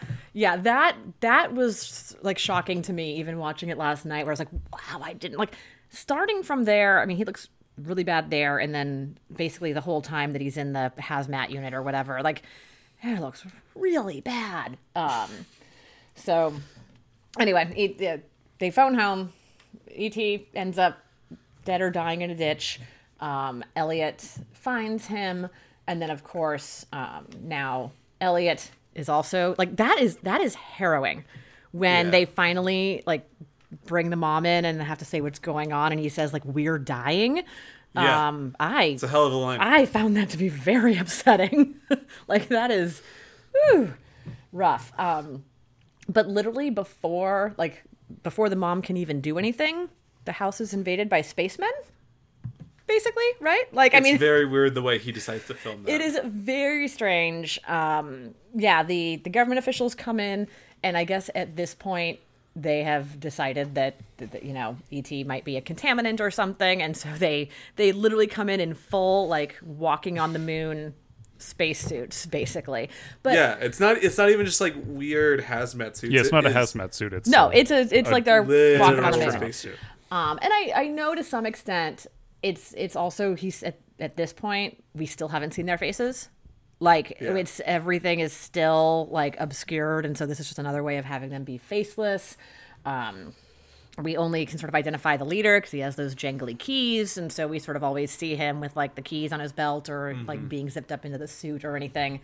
Um, and then they basically build this like super intense triage hazmat hospital with like a tunnel that goes from like the house to the hospital.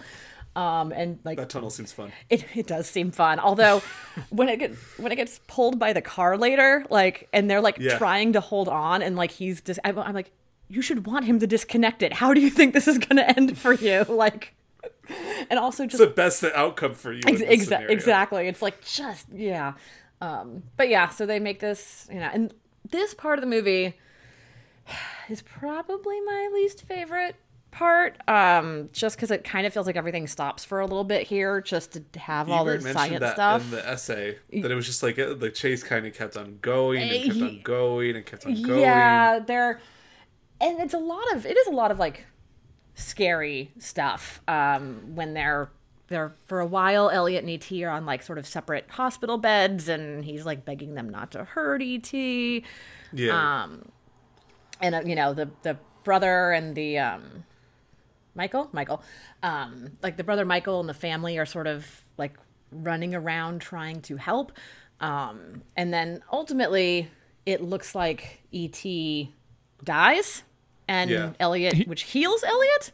Yeah, he have like a lot of decoup- questions. he decouples Yeah. from Elliot, and it happens like right after Elliot says to him, "I'll be right here." Yeah, So it's like it's sort of like ET sacrificing himself, knowing that he's. I mean, I don't know how how he manages to do this. I guess uh, ET is a, a more intelligent being, but he he sort of like, in my reading of it anyway, is knowing that he um, will die, but in doing so will revive Elliot. we're we're back to Jesus. and Jesus his death again. won't be permanent. God Yeah. damn it. Yeah.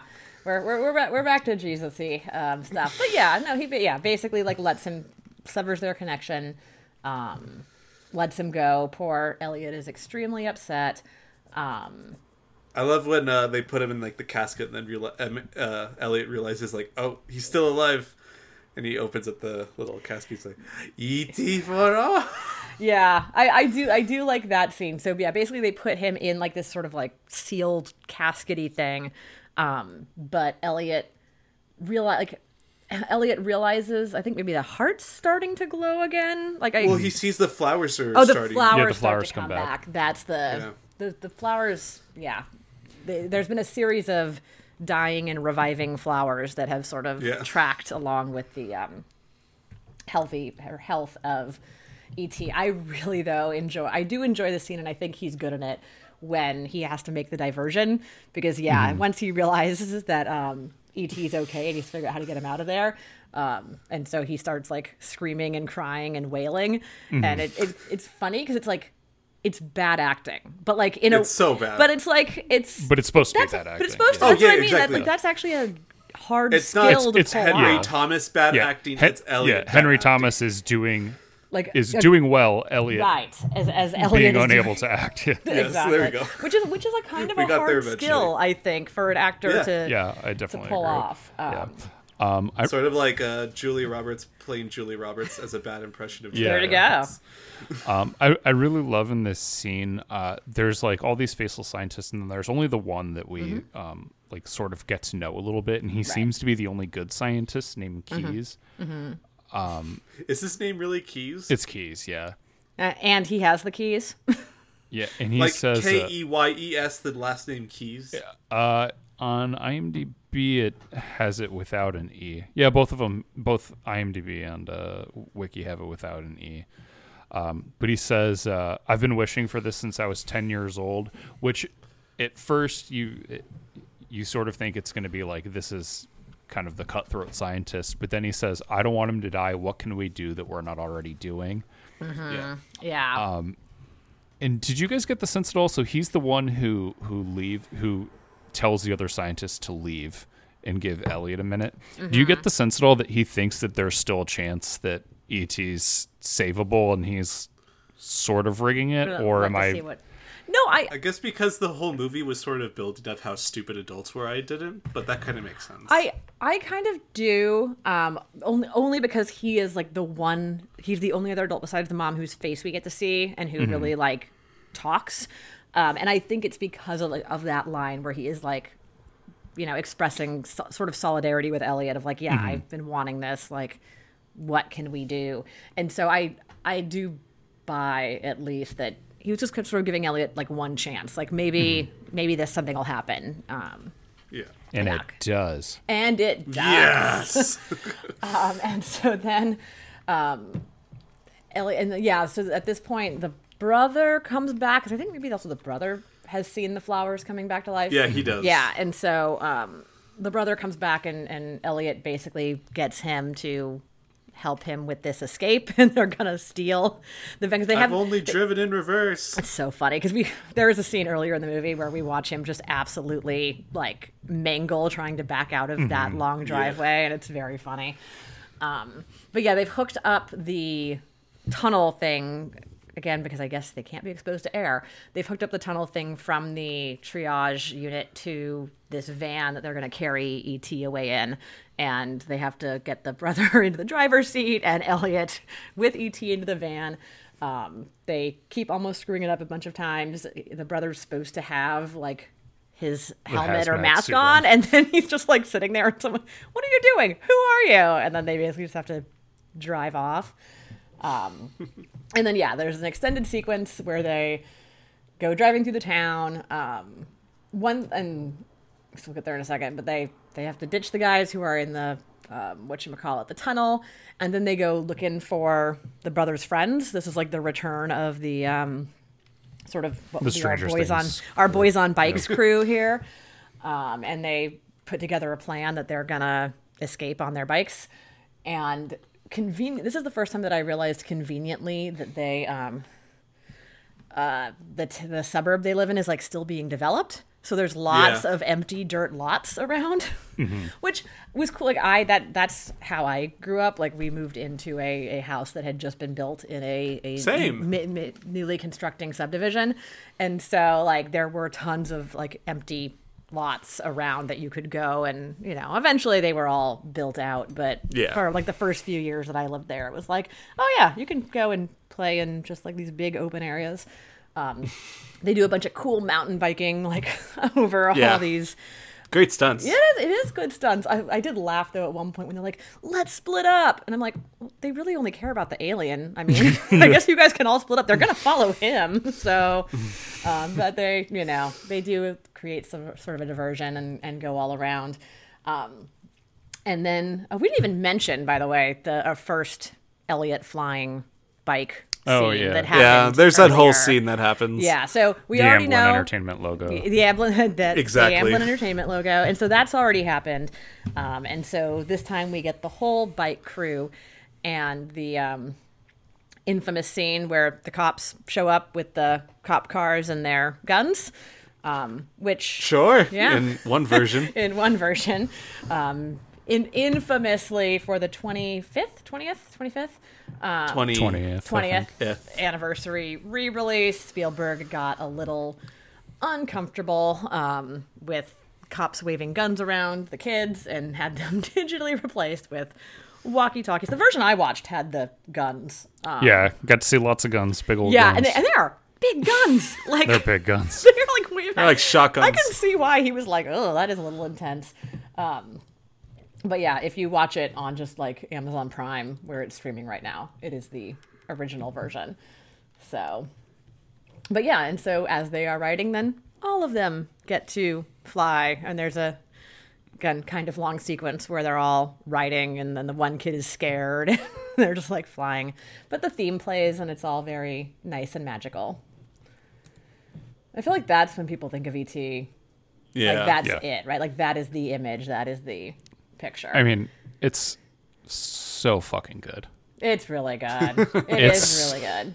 It's so good. He said in, in one of the um, like behind the scenes things, or, or it's like a retrospective with interviews of like um, probably a young twenties ish um, Drew Barrymore and then Spielberg. Um, and he says that it can. When that happened, people like applauded in the theater. Oh, Yeah. oh, when I saw um when I saw this with a crowd, like which granted this is nostalgia at this point, but I mean Mm-hmm. people like jumped up and were clapping and hollering and just like losing their minds. Um Yeah. God, I miss seeing movies with a And like, everyone crowd of knows it's coming still. Yeah, exactly. Um I yeah, it's I gotta see movies with people again sometime soon, or I'm gonna lose my mind. Um, but like, yeah, I did. I did enjoy. Um, shout out to good old Roger, even in his essay that is written as a letter to his grandchildren. We still do get a shout out to him when, when To- he to saw it. It can. Yeah, I, I wrote down in there like Roger. he even even in a sweet letter to your grandchildren about watching ET at home, you still got a humble brag about like which awesome premiere Uh, theater you got to see in the it, showing. it made me happy at this point. I was like, oh, okay, Roger, I, I appreciate your consistency. Um, but yeah, so we're just about at the end. They they fly their spa- they fly fly their spaceships, fly their bicycles back to the forest, um, where the spaceship is coming back um, for for ET, and we get an extremely emotional scene where everybody shows up and even the, the mom and the, the scientist show up and we get Spielberg faces all around. And ET says goodbye to everybody, kind of one by one, and it's very cute. So that's how Jana puts it. Nick, how how Yeah, would you sorry. describe your reaction to this scene? Oh, I cried. Hey, that's fair. It's, it's very emotional. No, I, I, I just like how Jana's like. I'm like, oh, hey, he oh, says goodbye to everybody. Uh, and and Nick's over here just like emotionally. No, uh, in in I've I've seen this movie a, a number of times, and I've seen it within the last maybe five or six years, and I hadn't before. And this time, just for whatever like headspace I was in, or maybe I'd had like just the right amount of a drink uh, while Just watching really it. but I- feeling your feelings. I just like I, I I lost it at this scene. I think we've I, I counted earlier, and I think this is the fortieth movie that we've covered, and it's the only Jesus. one that I've uh, I've actually like cried at. Oh, But yeah, interesting. it's uh, and like I said, I've rewatched this tons of times and never like quite had that visceral response to it, but. Man, it's a good scene. It's a good I- scene. I really like when he tells Gertie to be good. Be good. Oh, be good. That's I love that. Um, especially because he he learned to read by or learned to read and talk by when she was watching from the letter B Yes. when she was watching Sesame Street, and so when he's like, "Be good," you're like, "Aw, yeah. yeah, that's pretty good." Yeah, and then and he says goodbye. Like the, the older brother even like has a you know emotional moment with him, and then yeah, obviously. Then And then- Now- I like that the scientist too, like when he um when like Gertie accidentally let slip what they're doing, the scientist goes with them, but Mm-hmm. he doesn't go to stop them. It's more just like I, I got to see this shit too. Like I'm Right. not I'm not missing out on this. Right. I think, and that's why I think you sort of like um believe him that like you know when Mm-hmm. he says like this is sort of what i've been thinking about or wanting since i was like Right. you want him to have that moment you want him to get to see it for himself Yeah. Do you think Steven Spielberg is that guy? Like I always think that's the stand-in for Steven Spielberg. Like he wanted to meet a pet alien, although quote unquote pet because you know ET can space travel and Yeah. have magical powers. He's no fucking pet to you, Yeah. even though they treat him like a pet.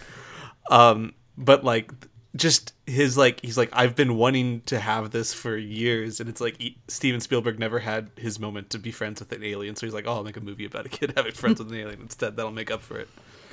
i can do that Yeah. Yeah. yeah i mean it's also obviously like he's sort of the he's sort of elliot too right like he's also Yeah, the- like older Elliot. yeah like sort of um yeah bringing that energy um, but yeah and then his his maybe family compatriots whoever we think they are um come back and he says goodbye and he tells elliot that he'll be right here and points at him and it's very cute Swell that freaking John Williams music. oh it's so good yeah Dun, dun, dun, and dun. then ET takes 20 minutes to walk up a ramp. Um, no, ET goes back to his goes back to his spaceship, and then I, I do like the shots of sort of them looking through like the where the ramps come up, and it's sort of like the obscured through like the grate, and then they're looking at each other as the ship takes off, and yeah, it's it's ET, you know. N- now is is the story of ET just The Martian but with Earth? because he was left behind. Yeah. Then he had to Goes through Yeah, some like real bull challenges. crap his way to make some sort of like phone home. device. Yeah. And then the, his his friends that abandoned him accidentally had to come back and get him. That's true. It took him a while. They it took him a while to realize what had happened, and yeah, maybe that's why they didn't come back at first. Maybe they assumed he was dead. I mean, we we have all basically a, a human version of ET in The Martian, except he doesn't like make friends. With That'd be a very different movie if he Yeah. like, made friends with Martians. Um, I, I would dig that. what kind of service did that speak uh, that that spell and speak thing have? Because Right? How they're able to like transmit a signal out into space. it's like as you gotta you gotta spell and speak and an umbrella, and that thing has like better connection than Verizon 5G right Yeah. now. Um, oh, I will say I also made a note. I maybe my favorite moment of the whole goodbye is that he picks up the flower to the ET picks up the little flower pot with the chrysanthemum, and I'm like, oh, because he he's there to get samples of, of Yeah. flowers, and so he's Still got a he's gonna do his job. total pro. exactly, total pro. um, and then It's like that guy in Arrested Development. He's total total pro. Um, I am professional. He uh, the spaceship takes off and it leaves a rainbow behind, and yeah, even I think That was a little much. it's a little. But even the, and the mom goes like, "Wow" or something like that, and I was like, hit the hit the nail maybe a little too much on the head, but you know, I don't really blame him. and, and Nick's over here just like Crying, Yeah. it. It works. It works given the context of the film. I absolutely, think. absolutely, they've earned it. Yeah. All right, so move on to Do- Ebert quotes. Oh yeah, Ebert quotes. I always forget to put that in my. That's why we're here, right? Yeah, Yeah. I I, got a I got a long one, but this is a Ooh. great essay. Um, it is a good essay. Yeah, it is. It's incredible. so mine is actually two paragraphs, but I'm gonna ellipsis out a paragraph in the middle. Okay. Um, he's talking about his his grandson. He says, "Emil, you said that's ET's mommy," and then you paused a second and said, "Now, how did I know that?" And then skip down, uh, dot dot dot. And then I thought the fact that you knew, uh, uh, the fact that you knew was a sign of how well Steven Spielberg made his movie. At four, you were a little you were a little young to understand point of view, but you definitely you are definitely old enough to react to one. For the whole movie, you'd been seeing almost everything through the eyes of E.T. or Elliot. By the last moments, you were identifying with E.T. And whom did he miss the most? Whom did he want to see standing in the spaceship door for him? His mommy. It's very good. Damn it, Nick. Was that yours? I That was really my main. I liked the I did so he keeps talking about this concept for a little bit. I did like in the next paragraph where he says some other filmmaker who wasn't so good might have had subtitles saying "E.T. Are you out there? It's mommy." Mm-hmm. but Yeah. that would have been dumb. And it would have deprived you, Emil, of the joy of knowing it was E.T.'s mommy and the delight of being able to tell the rest of us. He's right. Yeah. It would have been dumb. And what if I know I had that same thought where I was like, I could like picture that, and I'm like, yeah, no, a worse movie would have done that. Like they would have subtitled and the then real bad. aliens, and yeah, I guess I'll go with. And then I thought. And then I thought the fact that you knew was a sign of how well Steven Spielberg made his movie. At four, you are a little young to understand point of view, but you're definitely old enough to react. to yeah. That's I think that's the best. Um, I also did like his note at the beginning, um, describing like, um, talking about the early scenes of the spaceship landing and all the the federal, I'm assuming federal, the guys running around. Um, and he says it's how a lost little extraterrestrial would experience it. Like, yeah, Yeah. it is. Yo, you did boo-boo. I know. See, okay, now this picture they have of ET in here, he does look cute.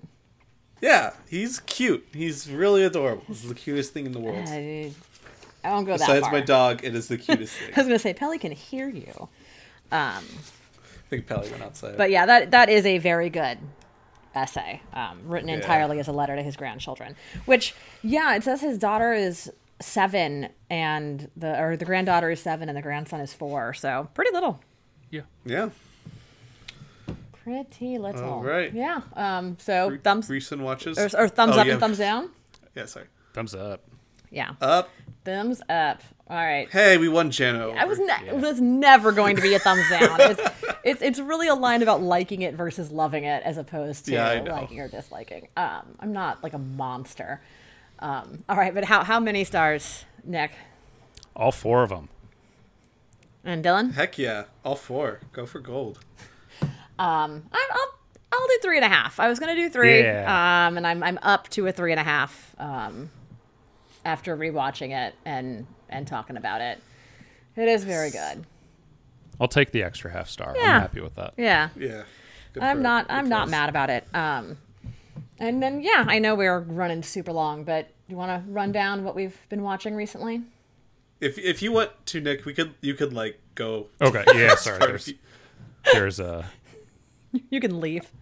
I, I, I'll, I'll, Well, I'll I don't- real I don't fast. mean I to think I'm, I, no, I think I'm doing. I think I'm okay, but I'll, I'll, I'll just go real fast. So Okay. Uh, mine are Empire. This is over two weeks, so I didn't manage to watch all this in one week. Empire Strikes Back.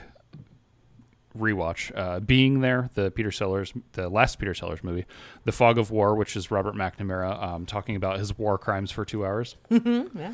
oh yeah, that's Yeah. It's Crazy just movie. it's a quite a wild thing to watch. Yeah. Um, Family Plot, which is the last Hitchcock movie, which is uh, it's fine, but uh, I had fun with it. Ghost in the Shell, which is pretty cool anime movie.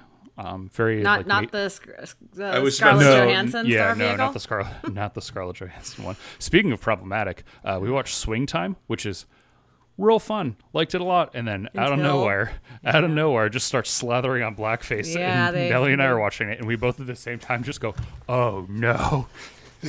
Is that Isn't that the that's In- the one in yeah that's, that's, in the, this book? Yeah, it's in here. Yeah, Oh, we'll is get it? there. Yeah, it is. Yeah. Right before Taxi Driver. I mean, it's a lovely movie. Um, sh- shouldn't have done that. Uh, Does Ginger Rogers do it too? no, she does not. Thank God. Okay, that's all that matters to me. Again, you know what? Fred Astaire can go and be a racist ass, but Ginger Rogers is the best. I'm sure she. Well, whatever. Uh, Mars Attacks. Shush. Rewatched Mars Attacks this week, uh, oh, great. which is a rad movie. It's Very very good. silly. There are no subtitles for those aliens. They just say "ack." Ack, ack, ack. Is this is that like Steve? Is that Tim Burton's most underrated movie? It might be. Yeah, maybe. I feel like kind of a lot of his has that nostalgia overrated quality. That one is Martha Duck is great. brilliantly done. Yeah, it's Yeah. very good. Um, I finished The Human Condition, which is very, very good. Um, I watched this last night. I watched uh, a movie called Two Lane Blacktop, which stars the singer James Taylor and Dennis Wilson, who's a singer and the the um, drummer for the Beach Boys. And they just uh, race cars, and it's I had no idea Okay. Dennis Wilson. I know that movie. I had no idea Dennis Wilson was in it. Janice starts like slowly Yeah. slipping onto Letterboxd to put it on her watch list. D- Dennis Wilson, um, friend of Charles Manson. yeah, that that's Oh, no. that, that is how I described him to Nellie. Yeah, sorry, sorry, Dennis Wilson. That's how um I think of you too. Yeah.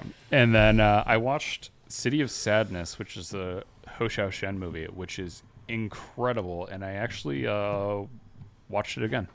I watched it two times this week. Wow. Wow. Because it is very challenging. It is very difficult to follow. There are uh, they they leave a lot for the viewer to uh, you have to do a, lot of work. And Interesting. I didn't know a lot of the history of Taiwan in like post-war political strife. Um, Sure. So so I read It's a little not bit. good. I, yeah, I read a little bit more about it. I fa- I I gathered that it wasn't good from uh, the movie and also From No. the everything yeah in the world. yeah from knowing things. But uh, I read a little bit more of the specifics and watched it again.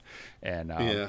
it's, it's so good. And Tony Leung is in it, and he's uh, fantastic. He plays a uh, a deaf mute man, and apparently it was in part because he could not uh, do the Chinese or the Taiwanese dialect. So they're just like, well, screw it. Well, He couldn't do it, so we'll just make him uh, not have the ability to speak altogether. yeah, but um, he's even so like that guy doesn't need to speak. He's still Oh. uh, one of our finest working actors, perhaps our finest working actor today. So uh, yeah, that movie ruled. Now what's better, Human Condition or City of Sadness? Oh, I don't know. Well, stay tuned for my end of the year list. We'll do. Oh, your um best My- watches. do you think Yeah, they'll both best be like in your top ten area? We'll see. It's, we got uh, Yeah, Ten- that's 10 months Got, still. got a We lot got of a long way to go. Yeah. Absolutely. All right, Jana. Um, yeah, so didn't watch a ton of movies. Been watching TV shows, which is just incredibly um, unlike me. I know. I don't Nick made a face. Um, we finished WandaVision. Did not like the end of WandaVision, but that's a whole other My conversation. so I, I was watching a movie last night. In the middle of my movie, uh, my two best friends like Facetime me, and they had seen all the first nine episodes Mm-hmm. and not the 10th. And so they were going to watch it tonight. And they FaceTime me in the middle of my movie and are like, Dylan, that was the worst thing. I hated it so much. Yeah, I was pretty. I, I I was pretty disappointed by the ending, um, for a variety of reasons. Um, both sort of, I think, subjective and objective. I really had been enjoying it up until that point, and then it just it, it's it it ended the way all Marvel things always end, and so I kind of feel like a, a dum dum for having expected anything different. But I'm just like. Okay, yeah, it, it ended with a bunch of people flying around and fighting with each other. Like, it's a Marvel property. Anyway, um, in better TV news, uh, one, we started watching Lupin. Have you guys, uh, the French, the the starring Omar Yeah. Sy, the sort of uh, Lupin yeah. How, f- how far? How far are you in it? We've watched three out of five. Okay. Um, I was really digging it, and then Oh no. in episode four, there are just some thing. There are just some things where it's like, one, he- I never would have done this, and two, uh, there's a clear solution to it that he.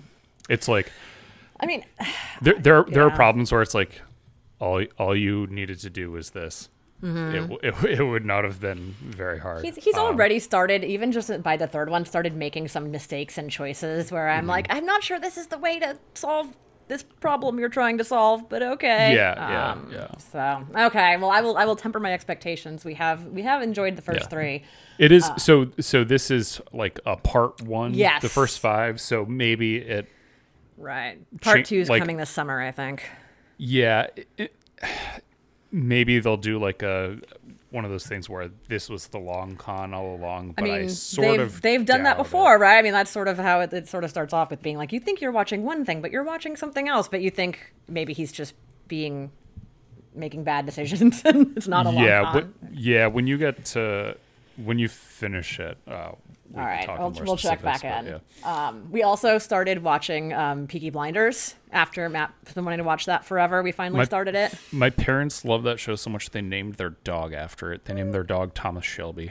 That's so cute. Um, it's so fun. Like um, I watched it. I watched the first episode, and I was like, I have to tell my dad to watch this. It's it's just one of those like my dad would freaking love it. But Mm-hmm. I mean, it's it's a period piece that you one. It's a period piece that uses anachronistic music, which I'm a total sucker for. Like the Yep. theme song is "Red Right Hand," the Nick Cave song. Um, Oh. It's very, Oh, love that It's very stylized. It's very cool. Um, I can see why people like it so much, and I was thrilled to discover that although there are five seasons, it's a British TV show, so there are only six episodes each. And so I was like, oh, I can actually catch up with this. Um, anyway, besides TV, um, last weekend we rewatched both Eurovision and Palm Springs, two of my favorite comedies from last year. Remain a big fan of both of those movies.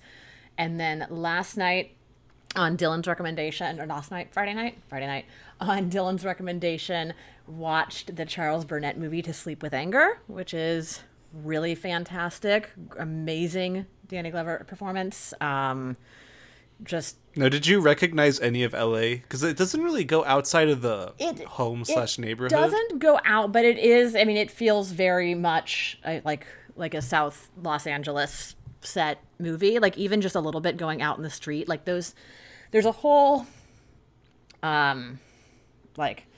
It's very much sort of like the historical black communities in Los Angeles, which had these like sort of big, beautiful houses um, that, for a variety of reason now, a lot of them have been split up, and they're all you know these are more tiny, like they've been broken down into apartment units and things, and you don't see them as much anymore.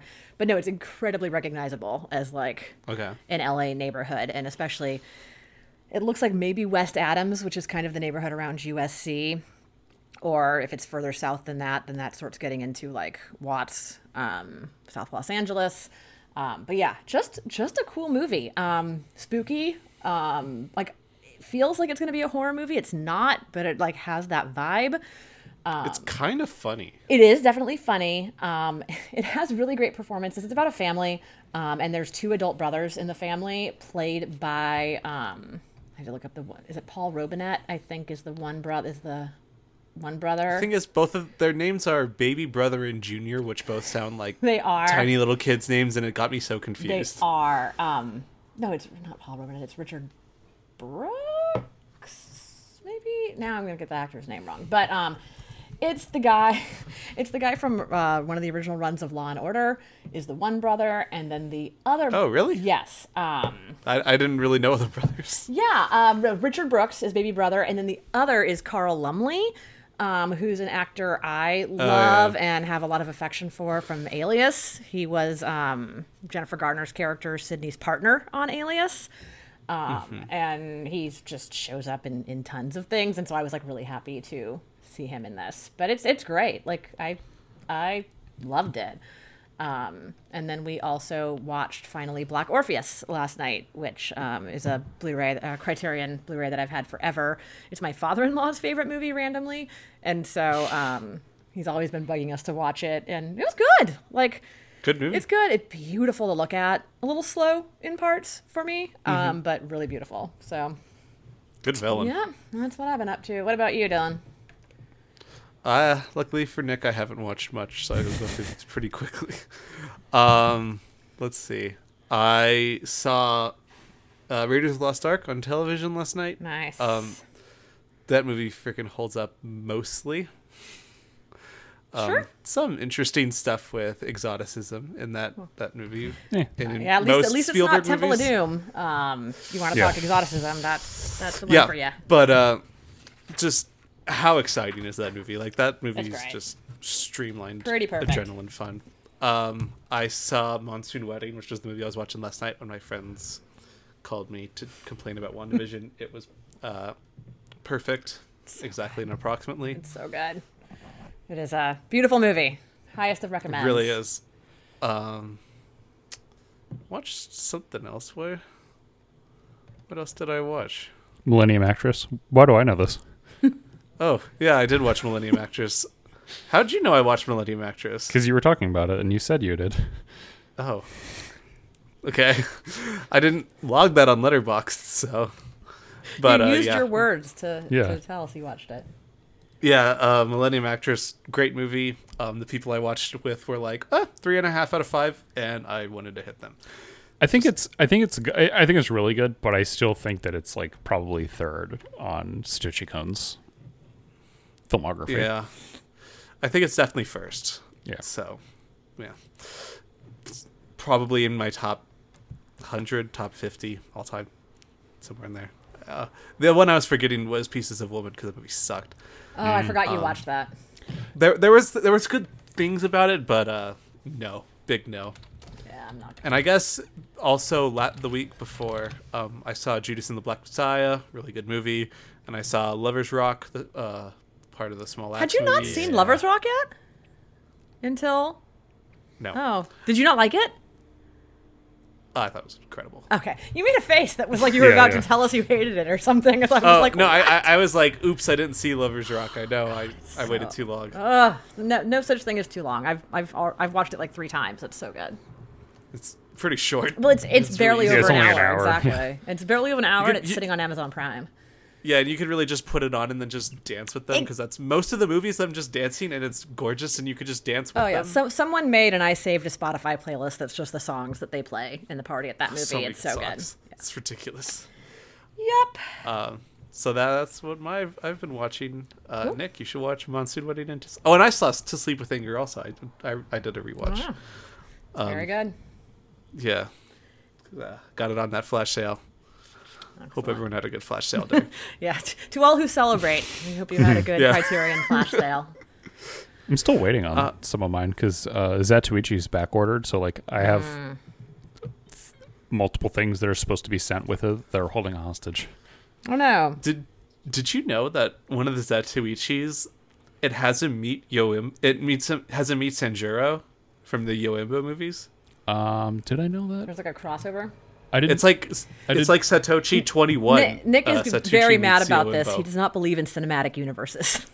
I do. Yeah, I know. Although uh, there is one where he meets the one-armed swordsman, I think, Oh. which is a pretty rad movie I watched uh, a few weeks ago, maybe a couple months ago. Just uh, I was surprised to see when I, I was listening to the Big Picture Toshiro Mifune uh, Hall of Fame again, Mm. And uh, I was looking through the Letterboxd of Toshiro Mifune. I was like, Zatoichi Twenty One. Why is he in that movie? That's funny. But uh, yeah, All right, Is that it? Have we taken up enough of everybody's time today? Guess so. Is- as long as our Apu trilogy. That's Yeah. fine. Um, that is that is all right. It's a good movie. Um, lots to talk about. So we will be back next time. Um, I don't know how we're we're gonna do a, a year uh, in review, a 2020 year in review podcast sometime in the next yeah. couple What of day weeks. is? Uh, um, I think the, in two the weeks. Oscar nominations come out in eight days. So Oh, are we doing it after that then? yeah. yeah, so we'll probably Okay. do it after that. So sometime, yeah, sometime we'll be doing So we've that. got plenty of time before we watch Exterminating Angels. Ex- exactly. So when we do, Now we're not recording next week, are we? no, no. Yeah. So we'll we'll be back in a couple weeks. Um, probably doing our best of 2020 and um, probably complaining about the Oscar nominations. Yeah. Um, and then when we do come back, we'll be chatting about the Exterminating Angel, which is on Criterion Channel, um, among other places. If anyone wants to get a head start on that. So Sounds good. I all could right. actually make my 2020 list. Jesus. Hmm. I've been able to put this off for like months. Yeah, I've been kind of slowly going through it, but most of the movies I've seen are just like, this is not that good. Yeah. Yeah, I need to. I'm going to have to ramp up and catch up on some stuff. Um, all right. Well, thank you to everyone for joining us this week. Uh, we'll talk to you next time. Until then, you can follow us on both Twitter and Letterboxd at Great Movies Pod. And thank you, as always, to our friend Scott Brady for our artwork. And you can follow him on Twitter at sbradyartist. And that is it for this week. Roger out. Roger out. Roger out. And when I go to the movies, I am that person on the screen. I am having vicariously an experience that happened to someone else. And that makes me a better person. That to see good films and to see important films is one of the most profoundly civilized experiences that we can have as people.